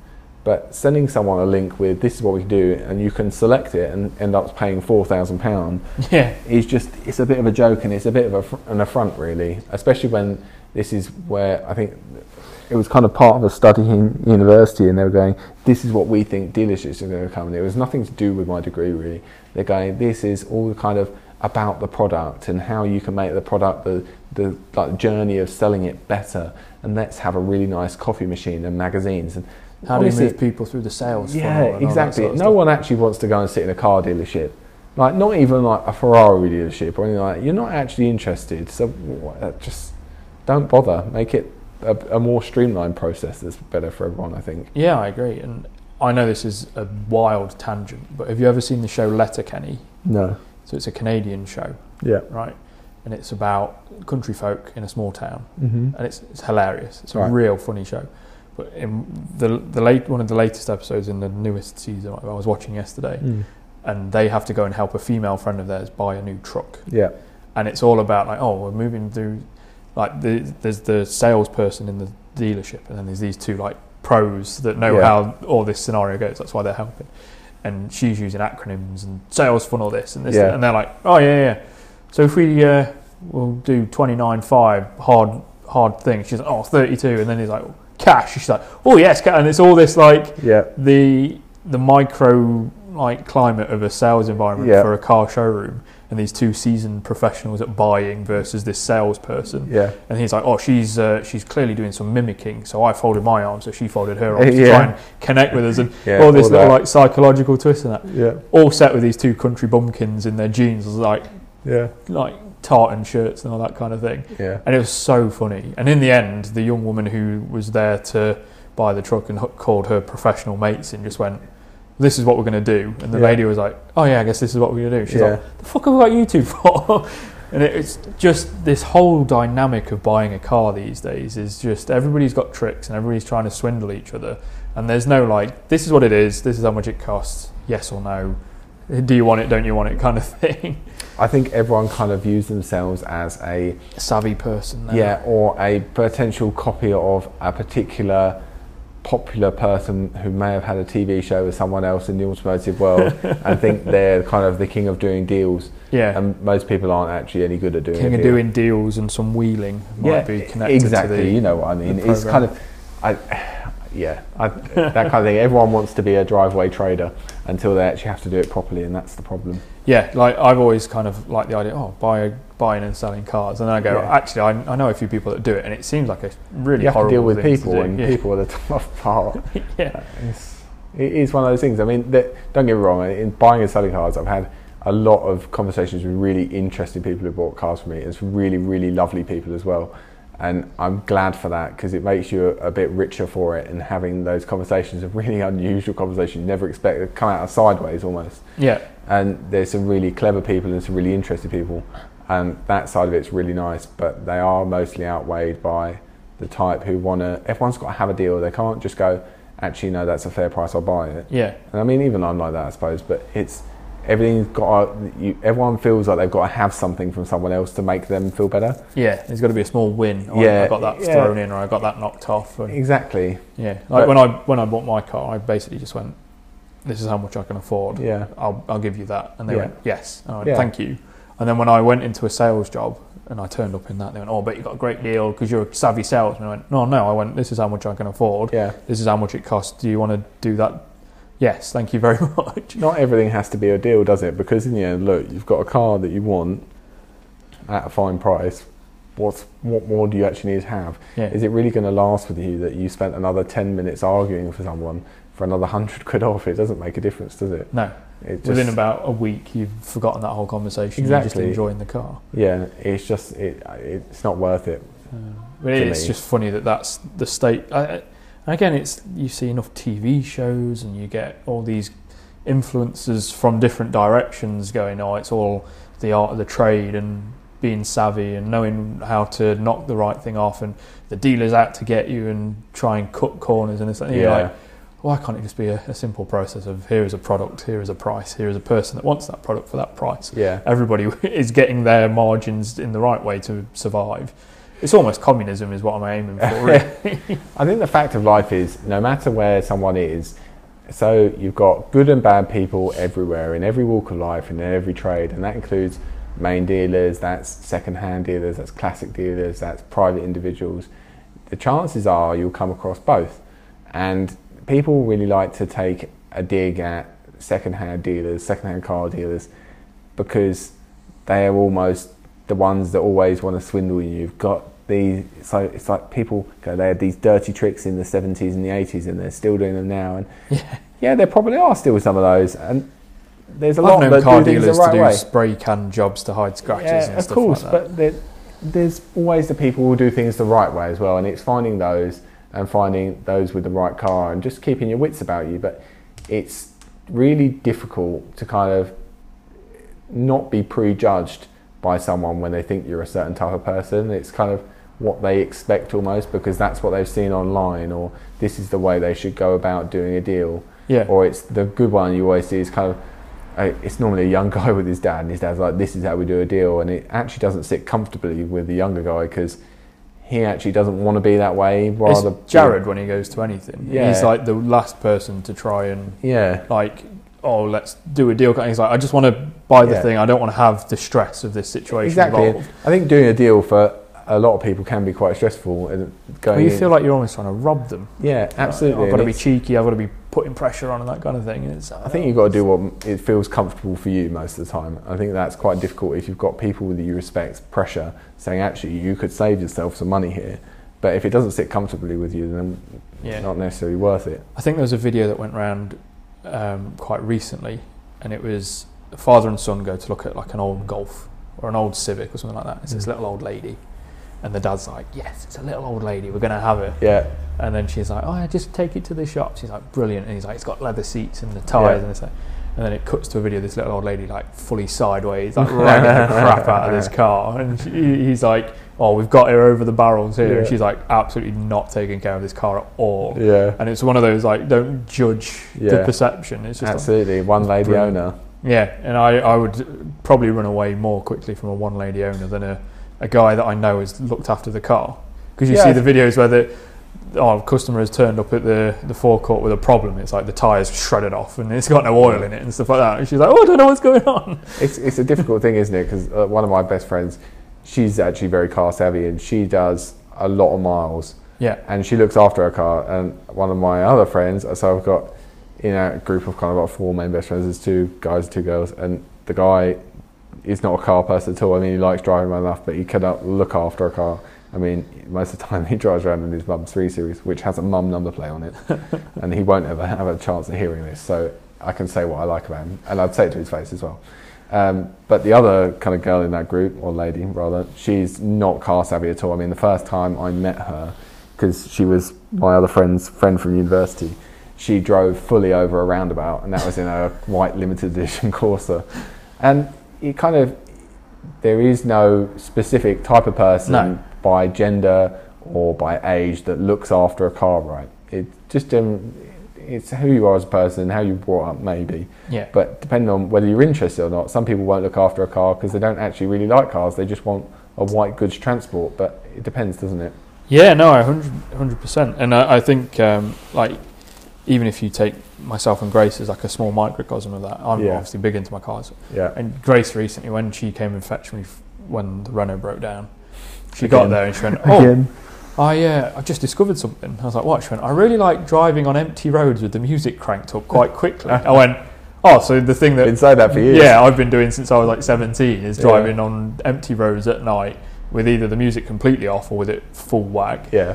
Is a really enjoyable experience. She's like, I've just discovered this as a new thing I enjoy. But you think back a year now to when you first got the Renault, and you weren't sure that she'd like driving it either, and Yeah. she drove it home that first time and actually enjoyed it, and that She- was kind of again someone else into the classic car world, but it was kind of you weren't actually sure whether she liked driving that I, or not. well, I, I didn't really tell her I was getting it until we Yeah, went to I pick it up, which was my, my first cautious step into, right, we're going to have a classic car again. And then fortunately she thought it was cute. yeah, And then I parked, we went, uh, to take the photos that I first took, and she went, "Oh, can I have a go?" Yeah. Yeah, yeah, sure, fire away. And then I was like tongue in cheek, like, "Oh my god, is this, what's going to happen?" And then she drove it. She revved the shit out of it because the clutch is so Yeah, I remember. in different place to what you'd expect. And uh, she she really loved it. And now my biggest worry is it's not that I don't want Grace to drive this car or enjoy this car or be in it with me or anything Yeah. like that. My biggest worry is if it breaks down. yeah, Because if it breaks down when it's just me, um, not to say that Grace isn't resilient. Oh, they're on their third lap now. yeah, Um, it only took them 20 minutes that time. yeah. Going Um, shorter. Not to say that Grace isn't a resilient person who can handle herself, but for me personally, I know that I could sleep in a car and not have to worry. yeah. You know, like You don't want someone you care about in that position. no, And breaking the- the down point. is it's uh, not- stressful. it is stressful for anyone, and I mean, I'm in a very fortunate position. There's always someone who can come pick me up, and I mean, I've broken down more times than I care to remember. and sometimes it's, I mean, like when I came back from the hill climb and I had a blowout, and the spare tire in the Porsche is bolted to the in the boot, and there are no tools and nothing, and it's one of those horrible pop-out tires. There was no use, and it was an old tire anyway. I wasn't going to put it on, so I sat there and waited for hours. And luckily, it was a lovely sunny weekend. But again, another tire broke down. A 1963, I think it was, a Sunbeam Alpine um, Series 2A. the one from James Bond. Yeah, actually. Yeah, So, and it was for recommissioning. And it had a hard top that had no rear glass in it. And he was like, Yeah, you'd be fine to drive it home. and this was down from Amberley, which is near Goodwood. right. Okay, so And I got down there by train, got in the car, drove to the petrol station, filled it up, like brimmed it with super unleaded, thought perfect, went start it, nothing, absolutely nothing. And the dynamo failed. It was so old, it had dynamo. Uh, It would, I had to push it uphill off the pumps and I sat there for hours until a truck got to me.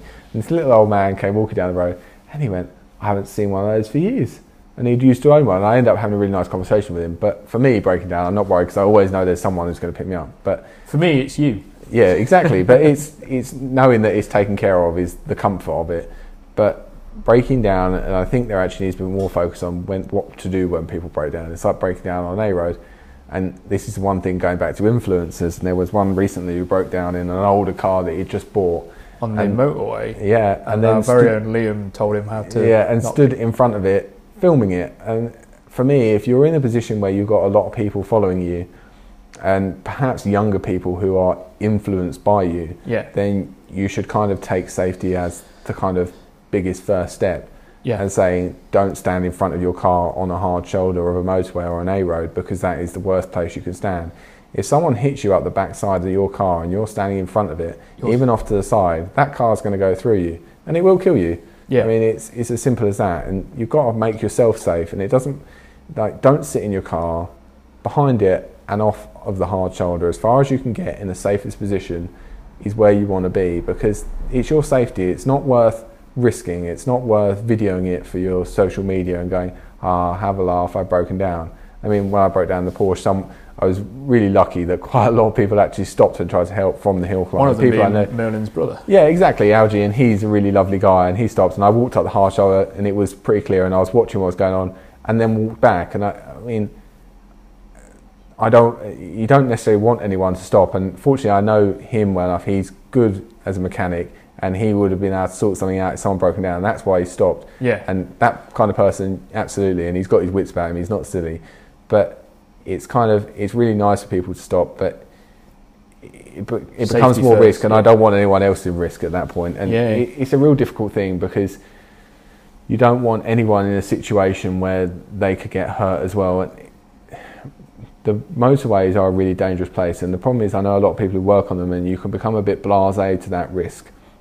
Well, don't they say something like um, a roadside recovery driver when they're at the side of the road is potentially the highest risk job in the world? Like It's- your it- your potential for a, a deathly encounter is ridic- the stakes are ridiculously. I'll put it this way, and this is uh, kind of we've got trucks that are fully reflective wrapped, and they also have lots of beacons and lots of lights, and we've also had incidents where people have still hit those, Yeah, and that's a 12 ton or larger truck, and people don't see them. And it is a really scary thing, and it's kind of an argument. Other types of road users argue about not wearing helmets, not wearing high vis. They won't see us, but it's taking every precaution to make yourself as safe as possible. But you still got to be sensible and say, I actually need to be watching out for what's going on and being careful. And that's kind of why you have road safety training and things like that. But to be honest, I'd like to see more of that for learner drivers in general, not just people who work on the roads. Yeah. But it comes, difficulty is no learner driver can drive on the motorway and get that. yeah, exactly. It's But they can, the you can still learn the, the basics of it. But the problem is, I mean, I mean, I've stood on the side of a motorway and worked on the side of a motorway quite a few times, and it's you see the people who are a bit blasé, and they can be whether it's recovery drivers or people from the emergency services or highways or people like that. And the worry is that they're blasé and they're taking your safety at risk then as well, Yeah. not just their own. If they're not watching what's going on, and the problem is someone coming up at 50, 60, 70 mile an hour or faster, the chance of you getting on the out of the way of that is literally only seconds. But breaking down in an old car is always a risk. But with any old car, it's whether you actually know it well enough that you kind of have a balance of whether it will break down or not. I mean, most of my breakdowns have been in car normally that's sat for a while, whether my own car or one I bought, and then you're kind of working through that process like we are with your Renault and getting it all those little things and correcting them Yeah.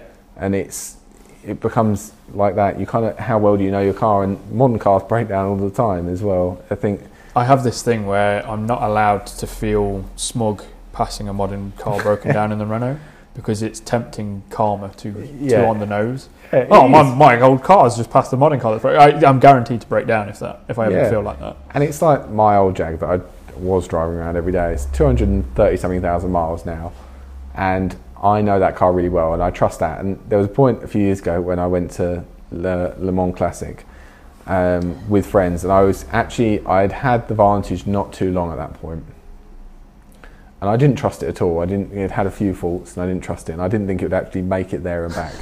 and this is a 2008 car. And I was actually going to take a near 200,000 mile at that point 1992 Jag instead because I trusted, Trusted it more. it more. Yeah. But I know that I could get in that car and drive it a thousand miles and it'd be fine. But I spent a lot of money on it at the same time and a lot of time making sure that it's reliable, and it hasn't let me down. But it always could. But you kind of have a you know when you kind of won't. you have a feeling as to which things might be the next thing to go yeah and which things you are quite confident in their robustness. yeah Like even in the 86, I am always petrified that the bottom end's going to go again because it, it it's unprompted yeah and it's one of those where you could keep putting oil in, you could keep having it serviced regularly, you can keep on top of all of this. A friend of mine who's a an engineer for Rolls Royce Aerospace Mm. had an 86, yeah was meticulous with it Yeah. because he's an aerospace engineer. yeah Bottom end went, Yep. got rod knock, and he's like, there couldn't be a more well serviced car, yeah and it still happened. So like every time I drive it, I'm like, what's that noise? yeah Like one of the pulley is kind of not whirring or whining. You can hear a little squeak. I'm like, Yeah. right, I'm gonna have to have a look at that now, aren't I? Just in case it's something more doesn't serious. spoil the car for you though. no, I still, oh, I'd probably treat it not as well as I should in terms of how I drive on certain I would suspect there's a lot of worse treated ones out there. Oh yeah, there's there's one currently. I saw it when we were down in um, Portsmouth when we had the Countach and the Koenigsegg and everything there. Mm. There's one turned up there, and it had a smashed front bumper where he'd been to drift Matsuri, so drifting Nice. it. He's got a hydraulic handbrake and all that, but he's lost a fog light and it's cracked the bumper and this that, and the the rear's had a bit of a scuff and a run in with a tyre and stuff like that. He's currently up for sale for fifteen grand. Bloody hell. I'm like, that is a brave a brave move. See, I got a hydraulic handbrake in the Curfew Jag, but the way they did that was basically they disconnected the rear brakes and only put those on the handbrake. Oh, lovely. That's how they did it. That I mean, sounds the rear ha- the rear brakes and anyone who's seen the XJS, the inboard brakes are actually quite small and they don't necessarily do a lot. But that was one of the things we had to correct when doing it. and my dad was like, "You should keep the hydraulic handbrake. Find a way to do it." And I was like, "I actually don't want it. The chances I'm going to use it are so extremely low. There's not much point in me having it." drift car. Yeah, I think that car. I don't need the handbrake for it to go sideways at all, Yeah. as much as you like, because it's got these kind of cheap American, or it did have till I burst one, uh, cheap American tyres on the back of it that just weren't any good. Um, but yeah, I'm, I'm not on. Again, with that Escort that I'm building, we were, it had a hydraulic handbrake fitted when I bought it. So I just don't want it. It doesn't actually interest me in a car. I'm not interested in building a drift car. Yeah. You don't need to do It's not the way I I drive. I can hear a. That's probably a motorbike. Nothing exciting.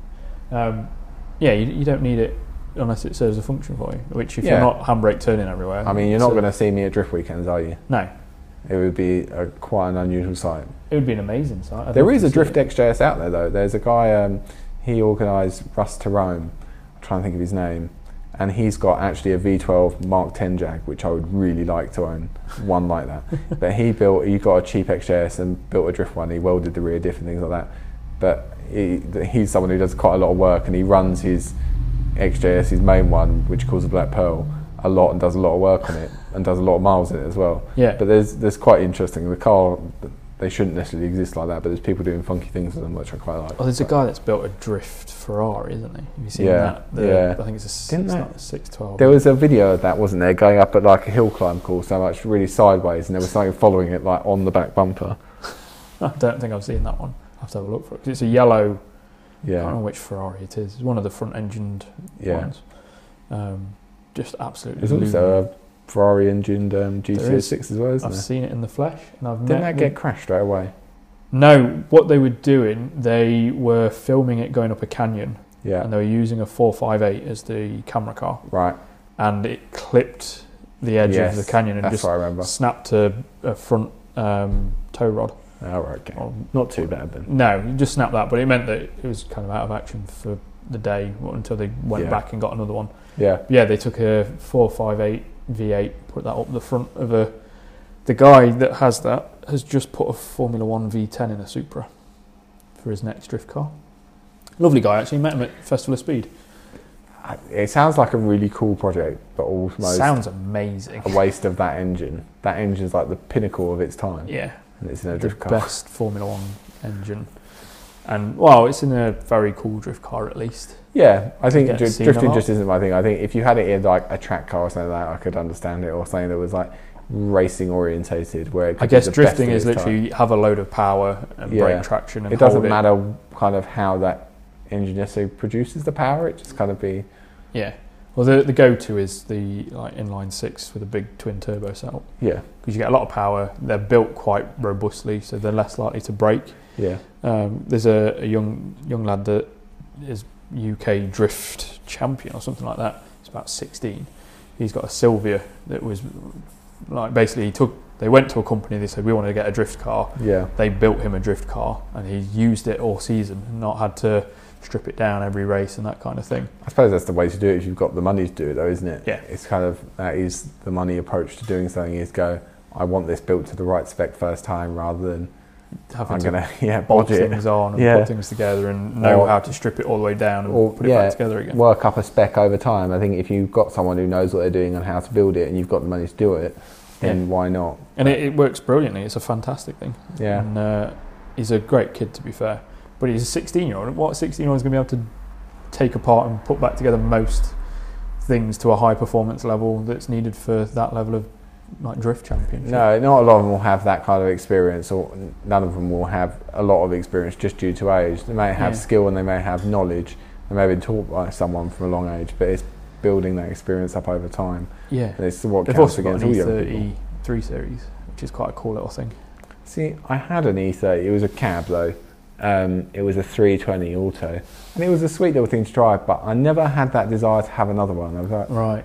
It's a funny thing oh, I, cars. I won't tell Mike that because it's literally Mike's favourite car.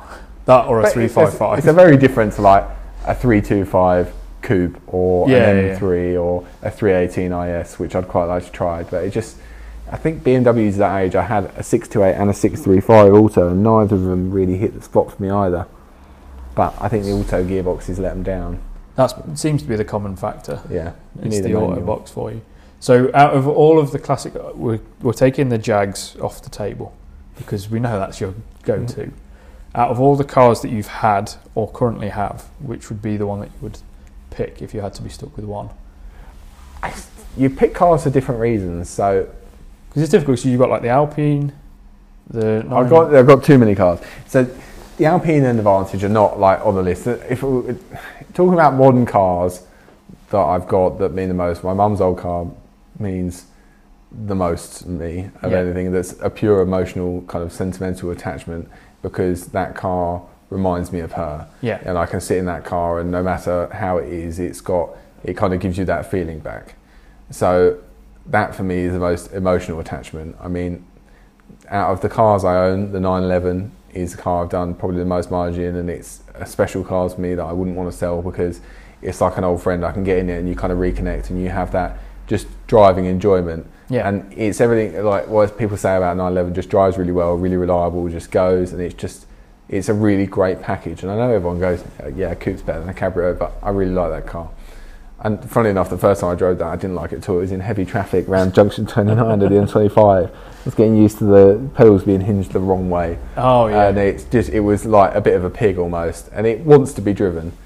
But out of cars that I've owned, I'd really love to have another Lotus Elan Plus 2S because that was a really nice, sweet driving car. I'm trying to think of other things that have been really special. I think I've, I've owned a lot of nice things, and it's kind of you forget. I'd love another Clio RS200 because I love my one. I think I kind of blow it out of proportion in my head, and it's been turned into a track car, which I really dislike because it was a really clean car. oh no. Um, but I'd like another one of those. But yeah, and the problem is I don't tend to sell stuff too much. I kind of if the car I keep it. I've got a problem with keeping too many cars, but I think your dad would agree with that. yeah, he definitely. The fact that we have to hide stuff as well. Yeah, there's not too much hidden. I mean, he forgets rather than he doesn't know. it's not often I'll buy something and it'll just turn up. I mean, I did that. The first car I really do that was with the Vantage, and I kind of like I bought this car, and he went, "What?" And I was like, "Uh," It's an like, "Can Aston you drop me Martin." down there? I need to collect it." And he was like, "What?" He doesn't. Well, at least you told him before you. Well, you made the mistake of telling him before you asked him to drive you there. Yeah. You should have gone. Can you just drive me here? Yeah. And then when you get there, go. I bought a car because by that point you're already there. Then, which is what I did with the Renault. Yeah. I was like, "Can you take me to Sudbury?" Oh, why? Your car's right there. You go to Sudbury. I was like, "No, I need you to drive me." But yeah, it's one of those things. He doesn't really care anyway. He's like, "Well, you sure own money." And the funny thing with that car is, I got a bit precious with it because it was the most I spent on a car. He said, the, "He said one of the things I like about you, and so that's an odd thing to say to a child." he said, "Is that you're not precious with any of your cars. You actually use them and drive them. You don't worry about them." He said, "Don't be any different with that." And I think that's the lesson I needed to learn with a more expensive car was that I wasn't going to worry about the value of it and leaving it somewhere. Stupidly, I probably took that to heart and took it to Westfield, and then someone didn't at the door, and I was really upset. Um, but yeah, I'm, I'm not too bad at using a car, and I like using cars. Owning the car and just looking at a car isn't enjoyment for me. Driving them and Yeah. actually maintaining them is, I think. But yeah, there's there's so many cars to own.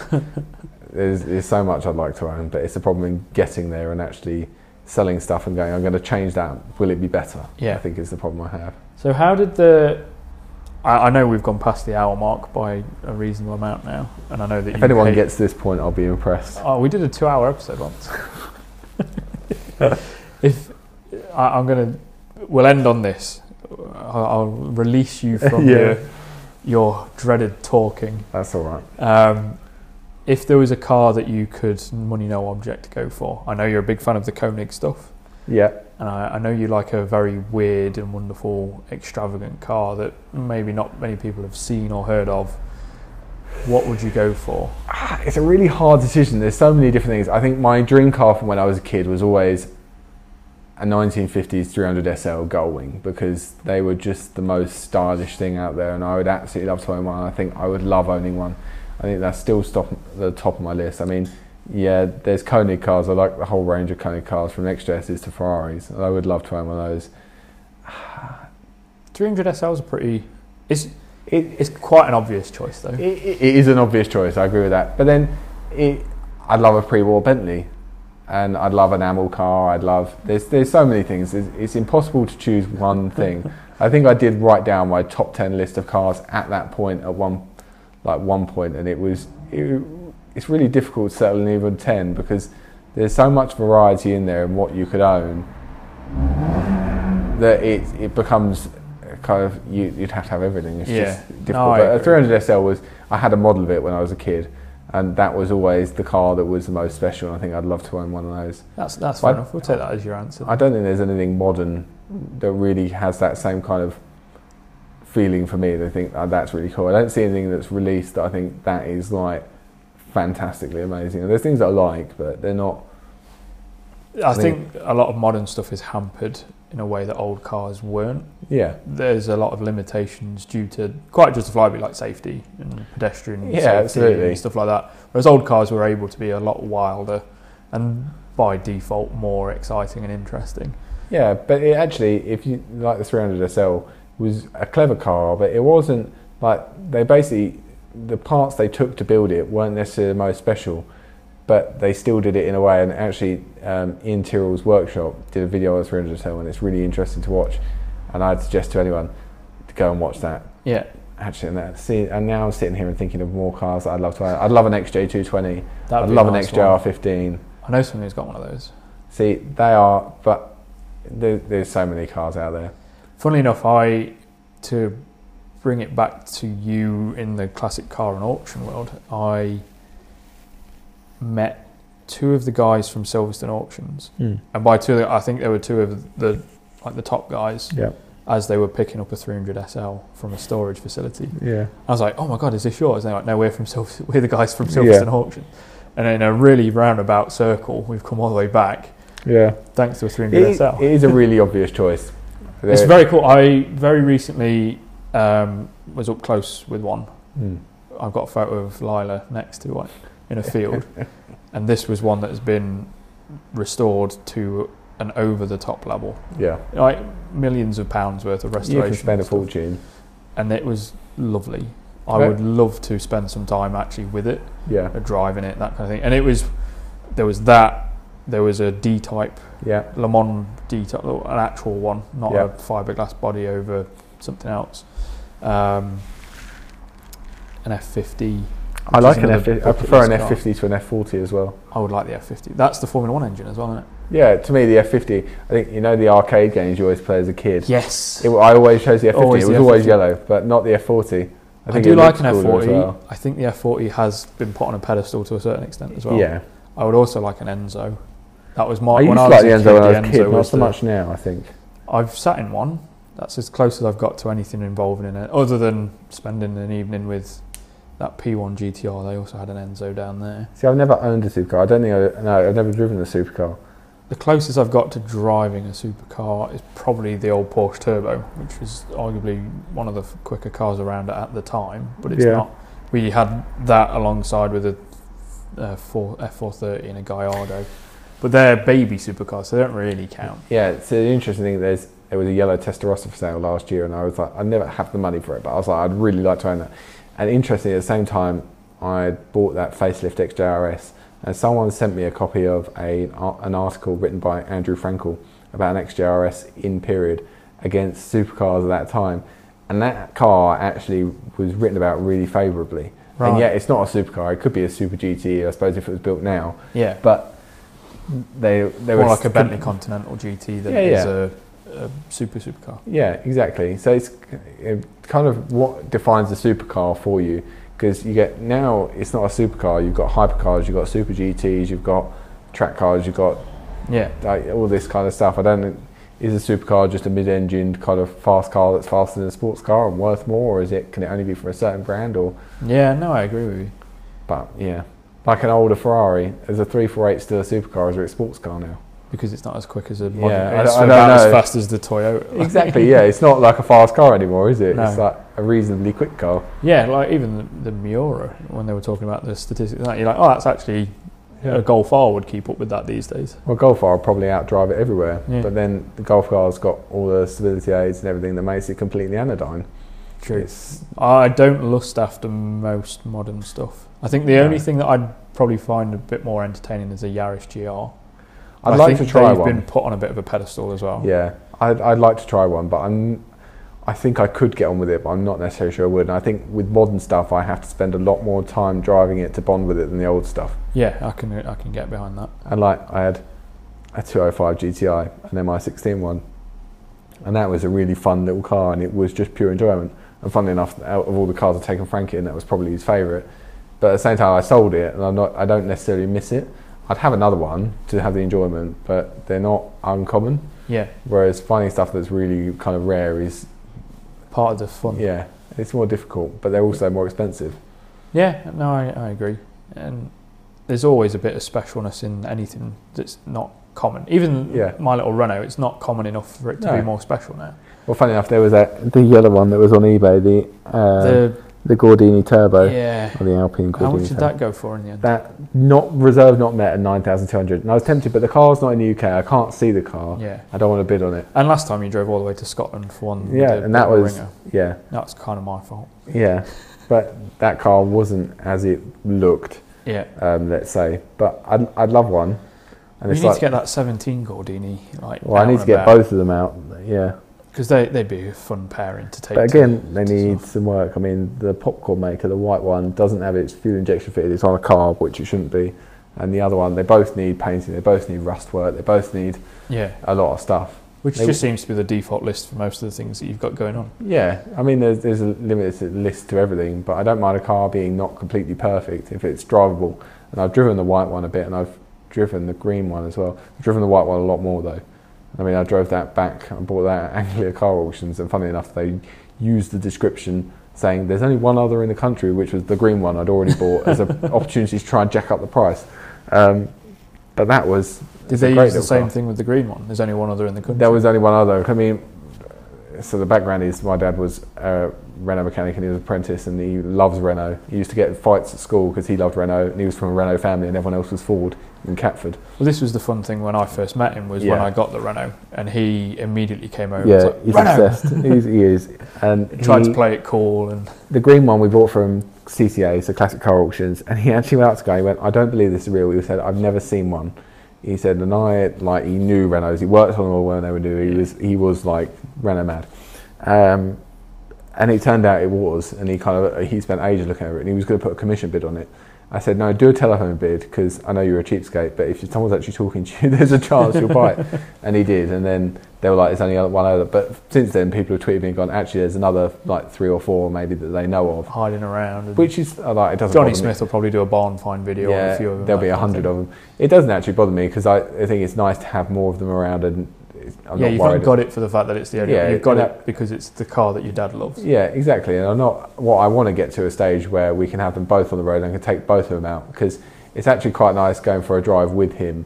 It's not like it's it's just kind of fun pottering about. And those cars aren't fast cars at all. Yeah, The fact that they're both same or very similar is perhaps the fun in driving around and they're not quick and just. I still need you a bit of to take a photo of both of you either in my Renault or in something smaller, like Yeah. a Fiat 500. Well, we've got a photo of us both in the Fiat 500 and an old one where you stick your heads out the roof.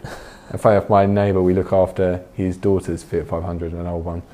But yeah, they're not, we're, not necessarily designed for old cars. Exactly, it's great. You're both big built men. It's Yeah. fantastic. And the problem is, it's like I'd really like to have pre-war cars, like I said, an Amilcar and things like that. But I'm actually not built that I can fit in a lot of things. And there was a really lovely, so it's what is known as BMW when they were first using kind of Austin chassis on license um, at Bonhams MPH. And I would have really, it was the most gorgeous little thing. It was bright blue.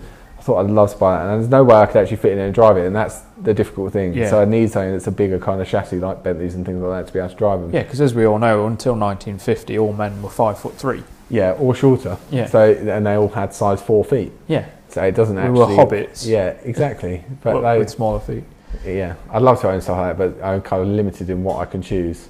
Yeah, well, I found a, a funny on that short people from the old olden days. Now there's that thing, oh, the doors are all small in old houses because people were short. It's not. It's because wood was expensive. Yeah, So you'd have a tiny little door to save on the wood, yeah. rather than because people were three foot tall. It's really funny actually because all my dad's family are absolutely tiny, and I mean, like they are all like five foot seven or shorter. And he, when he was at his tallest, when he was like middle aged, I suppose, was like six three, and we he's always said throughout growing up that the only tall person in his family was his grandmother on his dad's side who was Scottish, and she was like my kind of height, so six three, and a massive woman apparently, and never anything. Like we couldn't understand how he was like. It was a bit like Twins, the film. So he was like the freak of nature that was just bigger than everyone yeah, else. he was Arnie, and And everyone then else he said was- last year out of the blue that his father was tall as well, and I was like, how? Like you, you Had always you never said, met your granddad then? no, no, I've never met my grandparents on that side. He was, he didn't like them from a young age, and he never introduced us to them. And to be honest, I never missed them either. And I lost the only grandfather I know last year, Right. but it was I, I never missed them. But I don't know a lot of that side of the family. Yeah. But it's one of those things, isn't it? But apparently he was tall as well, and we were kind of just looking at him completely. Kind of, you kept that bewildered. Like you, you've n- always said that they were all short, and I never understood it, and now it makes more sense. Brilliant. Yeah, Absolutely fantastic. Well, I think at this point you're probably getting tired. Your voice box is probably starting to seize up. This is the most I've talked in years. Your thumbs are getting itchy because you've not been allowed on Twitter. Um, you've got a, a silent drive home because Yeah. apparently you don't listen to the No, radio. the, Oh, no, you're in radio, the radio's car. on in that car. it's a Modern modern car. car. It's got it. Actually, I really don't like digital radios though because they cut in and out. I'd rather it was a bit blurry almost. Don't you just Bluetooth your phone? Come on, I don't do that. I don't use my phone in the car. I don't. I, it's like Tim was saying earlier. You can't live with a car without Apple um, CarPlay. Apple Play or whatever. Yeah, CarPlay. Yeah. I was like, I don't even use CarPlay if it's available. I can't be bothered. See, the, the 86 has a touchscreen and everything. I don't think the aerial actually works because I don't use the radio. My phone sits in the center console out of the way. Yeah, I would be more than happy if that only had a volume knob and Yeah. a Bluetooth button, and then I'm happy. That's all I need. I need the I need, or maybe to change the song. yeah, I need the volume, track, Bluetooth, done. yeah, Because that's all I use it for. Uh, the screen is off. yeah, I have the volume in the next and back, yeah, and then outside of that, it never gets used for anything other than hands free. yeah. which I avoid using at all costs because the car is so loud on the motorway Yeah. that there's no point in it. I, I got a phone call from Footman James to renew the insurance on the Renault, yeah. and within like three seconds, she's like, "Is this a bad time? Yeah. I can't hear you." I was like, "What?" Down the motorway. me, a chance being in the car is I don't have to answer the phone or I don't have to do any of that. So Yeah. even social media and Twitter, and saying I'm on Twitter quite a lot, but being able to ignore everything. If, that if is- you're not tweeting, it's because you're driving. Yeah, it's a chance to be away from your phone. It's it's a nice thing. I Yeah. quite enjoy that, to be honest. But uh, no, I appreciate that you've come on. I, it's going to annoy Liam and Jared immensely, which is Yes. always more fun. Probably not just them. There's a lot of these I avoid. Oh, I appreciate it. Yeah, I know. And because it's such a small a one, no one's going to hear it, so Yeah. it's not hardly a big scoop Perfect, anyway. exactly. I won't even retweet it. Um, no one will hear it. No one's going to know this exists. Your Yeah. your huge following of Apart from of come back to haunt me in 20 years. I'm going to post it everywhere. I'm going to Yeah. ask um, my my new friends at all the different podcast places. Oh, you know more people medias. with more social media following than me by far, so it doesn't matter either way. Not that I ever ask anyone to do anything for me. like the biggest thing that's No, you happened. just tell them. Yeah, there's no asking. Uh, Luke, you're not leaving the cafe. Yeah. We've put a bar across the door. Yeah, Sit quite down. literally bolted the door. Put this microphone on. Um, no, I, I, I do appreciate it, and I, I think it it's another example of you really helping with what I'm trying to do because I know that it's not your comfort zone. no, it isn't. And I'm know not, you don't like being to be filmed, fair, so I'm, being on a podcast is fine. I'm not a fan of being filmed. Absolutely, I'm happiest behind that's because you are the the real life incarnation of handsome Shrek.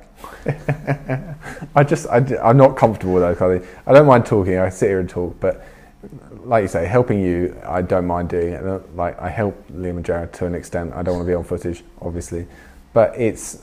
I do believe in what you're trying to do, and I think talking about the mental health side briefly, because no one. Oh yeah, that's this that's point. part of I what, mean- what I'm doing. we all we all have our struggles, so it's it's important to be able to talk about those things. And I do believe there is good in the side of the automotive side of being able to talk and have those people around you, not necessarily your friends in your everyday life, but you can say, actually, I'm having a bit of a tough time, or those kind of things. And we all do struggle. Yeah, Every- everyone does. It doesn't matter how rosy someone's life looks on Twitter or Instagram or Facebook. Well, we saw the miserable kid in the Aventador today. which Yeah, is, exactly. the no one. I say, have you ever seen anyone crying in your Lamborghini or Ferrari? He didn't look far off. No, Yeah. I'm only joking. He just wasn't very smiley. But um, it's everyone has their down days. I know I certainly do. So it's it's useful. Have a car. Have a dog. I That's hope the best on, advice. on the days where you, you struggle, if, if there's anything that I could offer to you, please wear the worst t-shirt you will ever see. I will look at the t-shirt and it'll make me smile. and I, I hope. Wearing is perhaps a step too far. But then I hope. I know it's a horrible joke, and it's it's purely done for comedic value. That I made that T-shirt for you. Yeah. A is a bit of a thank you for being my friend and making a lot of things that would be very difficult much more easy, like owning a classic Renault, um, and being so so sociable when I, it turns out you hate being around people. it's not. I, hate, I do hate being around people. You're right, but it's it's just I'm socially not socially awkward. I know how to put a face on. I've learned a long time ago how to kind of cover up what I necessarily am feeling and make myself look as if I'm comfortable. But it's one of those things, and everyone does it. But it's it's easy being your friend, and I enjoy doing it. It's nice to be out of your comfort zone in that kind of way sometimes. But it is. I think I, I'm a massive hypocrite for the mental health side because I don't necessarily talk to anyone and I don't necessarily talk about the way I'm feeling, and my friends will absolutely say this, and they won't hear it, so it's fine. But they, Well, I'm one of your friends. yeah, I know. I mean, my, my my school friends, people who have kind of grown up with you. yeah, had Yeah. that difficulty of trying to get me to talk for years. But genuinely, for people, if you need to talk to someone, then you should. And if you get to that dark place, then use whatever is available to you to stop yourself being there because it isn't worth it. You know that, I know that. It's Yeah, You and my big thing is is don't feel like you have to just talk to the people around you. yeah, You can use all the services. yeah. And And the, the same is you're on social media, I'm on social media. If anyone, I mean, if anyone does follow me, even if you don't follow me, if you send me a message, I'll happily chat to you because I'd much rather help someone if they need it. And I'm a total stranger to a lot of people, but people still feel like they, I'm in some way approachable. yeah, And it's even if it is any random stranger, just go, "Can I have a chat?" Or just say, even if you put a tweet out or something on your chat saying, "Is anyone around for a chat?" I guarantee that people will respond because there's a lot of men and women in that position that understand that sometimes you do need to, and it's just talking about anything, and it could be any old rubbish, but it makes you feel better. It's worth Yeah. it, isn't it? and if if anything, it takes you out of that situation that's made you feel like shit. Yeah, It it, it, it can draw you away from those feelings just to talk even about cars. yeah, It, it pulls you away from being hyper focused on the thing that makes you feel crap. Because the problem is when you start feeling crap, you then focus on the fact that you're feeling crap, and it kind of snowballs a little for bit. For me, it's kind of I kind of view it almost as a black hole. Almost, you're kind of on the edge, and all you feel is yourself sliding down into it. yeah, I think some people call it the black dog, which I only learnt when I was at university what people called the black dog, and I really resent that name because dogs for me are the other side of it. They're the kind of the positive side, yeah, but I can understand people visualize it in different ways. But for me, I know when I'm kind of spiraling down into that kind of pit of despair, and um, how I need to get myself out of it. And generally, I'm pretty good at getting myself out of it. But sometimes you do need help, and there's nothing wrong in asking for that, even if it is just a random stranger. But you kind of have to have your own coping mechanisms, even if it is just talking to someone. yeah. So it's- no, I agree. It's difficult, isn't it? Everyone has their own things that different that work for them. Yeah. But talking is the key to it. With anything, is going actually, this is where I'm at, and this is what I need to do. And everyone has those feelings. It's no one is immune from depression or feeling slightly down. Sometimes it's kind of everyone suffers it, even if people don't talk about it. Yeah, no, you're you're you're right, and uh, I think it's good to to just be more kind of commonplace that people say, look, talking helps. Yeah, It, it's I mean, it look, doesn't uh, have to be to your, your your partner or your parents or your family or anything. Just, just There's, getting- there's getting plenty of people you cannot talk to about it just because you've got that pressure and you don't want to. You haven't changed, but you don't want people to look at you differently. Yeah, I think everyone understands that pressure, but it is making it more acceptable for you to go, actually, I'm not myself at the moment, or I'm not feeling how I would like to feel, yeah, and going like that because you've got to make it more appropriate for people to be able to have those conversations and maybe recognizing the signs in your friends as well. And it's okay to ask someone if they're not feeling quite right yeah, but you kind of it's a it's a difficult thing. You've got to work it out for yourself with those people. But I mean, I know I've been depressed before, and I've been severely depressed before, and I can say that quite openly. I say I've struggled with a lot of things, and for me, university was probably the worst period that I had. That everything for me, it's not feeling sad or feeling down. It's like everything doesn't matter almost. It's kind of everything I've been in goes a bit grey. Yeah. Nothing. You're not interested in anything. You can't be bothered to do anything. Yeah. And the worst point I had actually, I went to go to the gym with my dad when I used to train with my dad um, when I was at university, and it was the point where I was actually okay. Well, not okay, but I was down, but I wasn't as bad as I had been. And I didn't. I just didn't want to train. I just didn't have the interest in it. And he kind of sat me down and he went, "I'm worried you're going to do something stupid." And that really irritated me at the time because I was like, "You didn't actually notice at that point where I was really struggling, and I didn't tell you." But now I'm actually doing a bit better, and you're saying you're worried I'm going to do something stupid. And let's be clear, he thought I was going to try and harm myself or commit suicide or something like that. Yeah, But at the same time, he only said it because he cared. But it irritated me enough to say.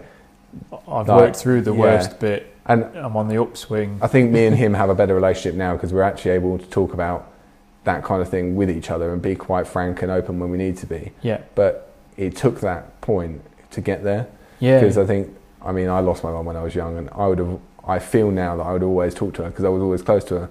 But I'm very lucky to have a good relationship with him. And all right, maybe you don't have good relationship with your parents or your siblings or anyone like that, but it's it doesn't matter who it is, whether they're family, friends, or like I said, a stranger. But talking to someone is the key. No, I, I think that's a, really good statement to, to end on. Really. Yeah. Uh, thank you for for opening up a little bit there. It's all right. It's Friday and no one will listen to it. No one's going to get this far. But say. yeah, even if people do listen to it, I'm not worried. I mean, I say it to anyone, and I'll, I'm very good at being a hypocrite. I'll say that. Me too. My advising new- people to help, get help. My new design for this, I'm going to try and do a new design each quarter. One car related, one mental health related, as well as the monthly stuff that I'm starting to do. The one for this quarter is all the things that I say to myself yeah, when I know I need to talk. yeah, And it, the only one that's not on there is you're a fucking hypocrite. yeah, Because nobody wants that on the back of a hoodie. No, you're a fucking hypocrite in big letters. But it's stuff like, just say it. But Get it off you- your chest. yeah, It's all right to talk about it. Just, you know that you're supposed to do these things. And for me personally, I'm at the, I'm the person that's trying to pioneer, in some regard, this becoming more common. So when I get to a point where I'm struggling or finding something difficult, Hmm. I have this argument with myself. Where I'm like, you're the guy that's telling other people to do it. You Yeah. should be the first person to be doing it. yeah, And even that is a challenge. yeah, So I, I can appreciate when other people find it difficult to open up, or Yeah. find it difficult to, to know what to say or who to talk to or the directions to go in. It's a really big hurdle. And Hmm. a, a lot of people don't appreciate how much it means when someone opens up yeah, because there's a huge fight that happens inside before that statement or that conversation happens. it's a big thing, and I think I'm quite You're lucky in a way. ego on the line? Yeah, I'm quite lucky in a way that I've had a like social media. I kind of try and keep to a good place so that it's kind of a reprieve. And I've got a few friends I've made through Twitter more than Instagram that actually will message me and say, "Can I have a chat about this?" And there's a couple that come to mind immediately, and that I feel like I've been able to not help, but kind of help them deal with it Yeah. um, the so they can process it. And I'd like to think that anyone can do that. It doesn't take any special skill. It just takes almost a listening ear and just not being too much. Just Yeah. letting them deal with their thing and involving you in it. And it, it is a massive thing to be able to talk to anyone. So it's it doesn't take much of your time, but it's worth doing because you don't want anyone to be in that place if you understand it. Yeah. No, of course. And I But think, it, and it's okay to say you're a hypocrite. Like I could say I'm a hypocrite. yeah, but I'm not going to plaster it on a, a no, hoodie. I wouldn't plaster it on a hoodie, but it, it's okay to say it because it's always a process with any of us in saying, I'm, I'm going to advise someone to do something that I know I cannot do myself, but I want them to be better But I know I that this is the right thing yeah, to do. absolutely. Do It doesn't I make it any less right just to say I can't do it yet, Yeah, but I think you can. So No, yeah, I agree. Well, we're at almost two hours. this thing that you were so scared of getting Yes. involved with, and yes. No one wants do- to listen to me talk in secret, really. I think it's been a great conversation. Yeah, I hope it. I've enjoyed it more than I expected to. It's all right once you get going. Well, I, I'm happy to sit here and chat to you, and I just treat it like that. So it's, That's what I know- mean. Once you, you forget, kind your brain forgets that there's a microphone yeah, connected to you it. You kind of stylize it to what you want people to hear, but at the same time, it is just having a chat, and it's it's nice to sit and have a chat with you. Yeah, I appreciate that Hmm. because my big thing is that I am terrified that nobody thinks I'm in any way likable because I have been through my whole life being on the periphery of friendships. No, So to think have someone to go, I actually like being No, around it- you. it's quite the a nice opposite, and-. The thing is, what you don't see is the way people interact with you. And I say you don't give people a choice, but it, it's what you'd call being northern. You are good at going up and talking to people and just making friends with them, and you are likable, and people do like you, but you don't see it because to you, this kind of thing is also work. So it takes that friendship attitude out of it. But you are you are good at that thing, and the problem with being on periphery of a lot of things, and I'm on the periphery of a lot of different groups, and don't necessarily get involved in things just because I don't want to, um, or because I'm not included. It's one of those things I think everyone suffers. But there are a lot of people that like you, a lot of people get on with you, and there's also a lot of people that probably look up to you and would like to be your friend. And I could probably name a few that have been here Right. that kind of probably not that you're unapproachable, but because you come off of quite gregarious and quite confident, they're kind of a bit taken aback. They can't do it, especially people from down south, as you'd say. Yeah, so when I Yeah. move back towards the Midlands in Yeah. the next few months, maybe I Well, should the probably Midlands have is a its own special place. approachable. It's a- Midlands is kind of like a no-go area. Yeah, it's the Midwest of the Yeah. UK is the Midlands. Yeah, you get the both, the best and worst of both. Yeah, um, but no, it- it's been great chatting, and I appreciate getting the first first one from you. Yes. Maybe how comfortable you felt with this will encourage you to Yeah, I'm not going to at least chat with everywhere. Liam and Jared. Yeah. You can at least go on their podcast Well, and give I'm them sure I can give them a yeah a gentle ribbing for me Yeah. at least. They, I'm not the- sure they can handle it. The the fun thing I find whenever we spend any time around each other is that we come up with a lot of sarcastic jokes to one another, Yeah, and it's all done in jest, and there's a mutual understanding that most things are a joke. Yeah. Well, we know it's not that there's any borders in it, but you kind of know what you can have a laugh about, and Yeah, there's, you know which buttons you can and can't. yeah, and you also know that the other person is just having a laugh with you, and they're not. There's no offence there. Yeah. And you're not offensive, and I'd like to think that I'm not, and we have a laugh, and also. The things that we have a laugh about are things we actually both try and help each other fix. So yeah, it's yeah. not so like it's I'm more than happy to help you get into sim racing when you feel Yeah. like you've got the confidence Listen, to. just I just don't want to show you up. That's all it is. Yeah, that is because all it, it it's classic sim racing, so it's old racing cars. Yeah, I mean, so you would you probably be most suited because yeah, it's. old cars are where it's at. Give Yeah. me the modern stuff, and I can't handle it. But no, I appreciate the chat, and we've been Yeah. trying to close this off for almost five minutes now. I, I think it's actually more like an hour and fifty nine minutes, to be honest. But no, thank you, Luke, and uh, I will put all the socials connected. Not that anyone needs them because you're an influencer. We already Yeah. know who you are. I'm But, not uh, an influencer, but let's go with that. Thank you very much. You're welcome.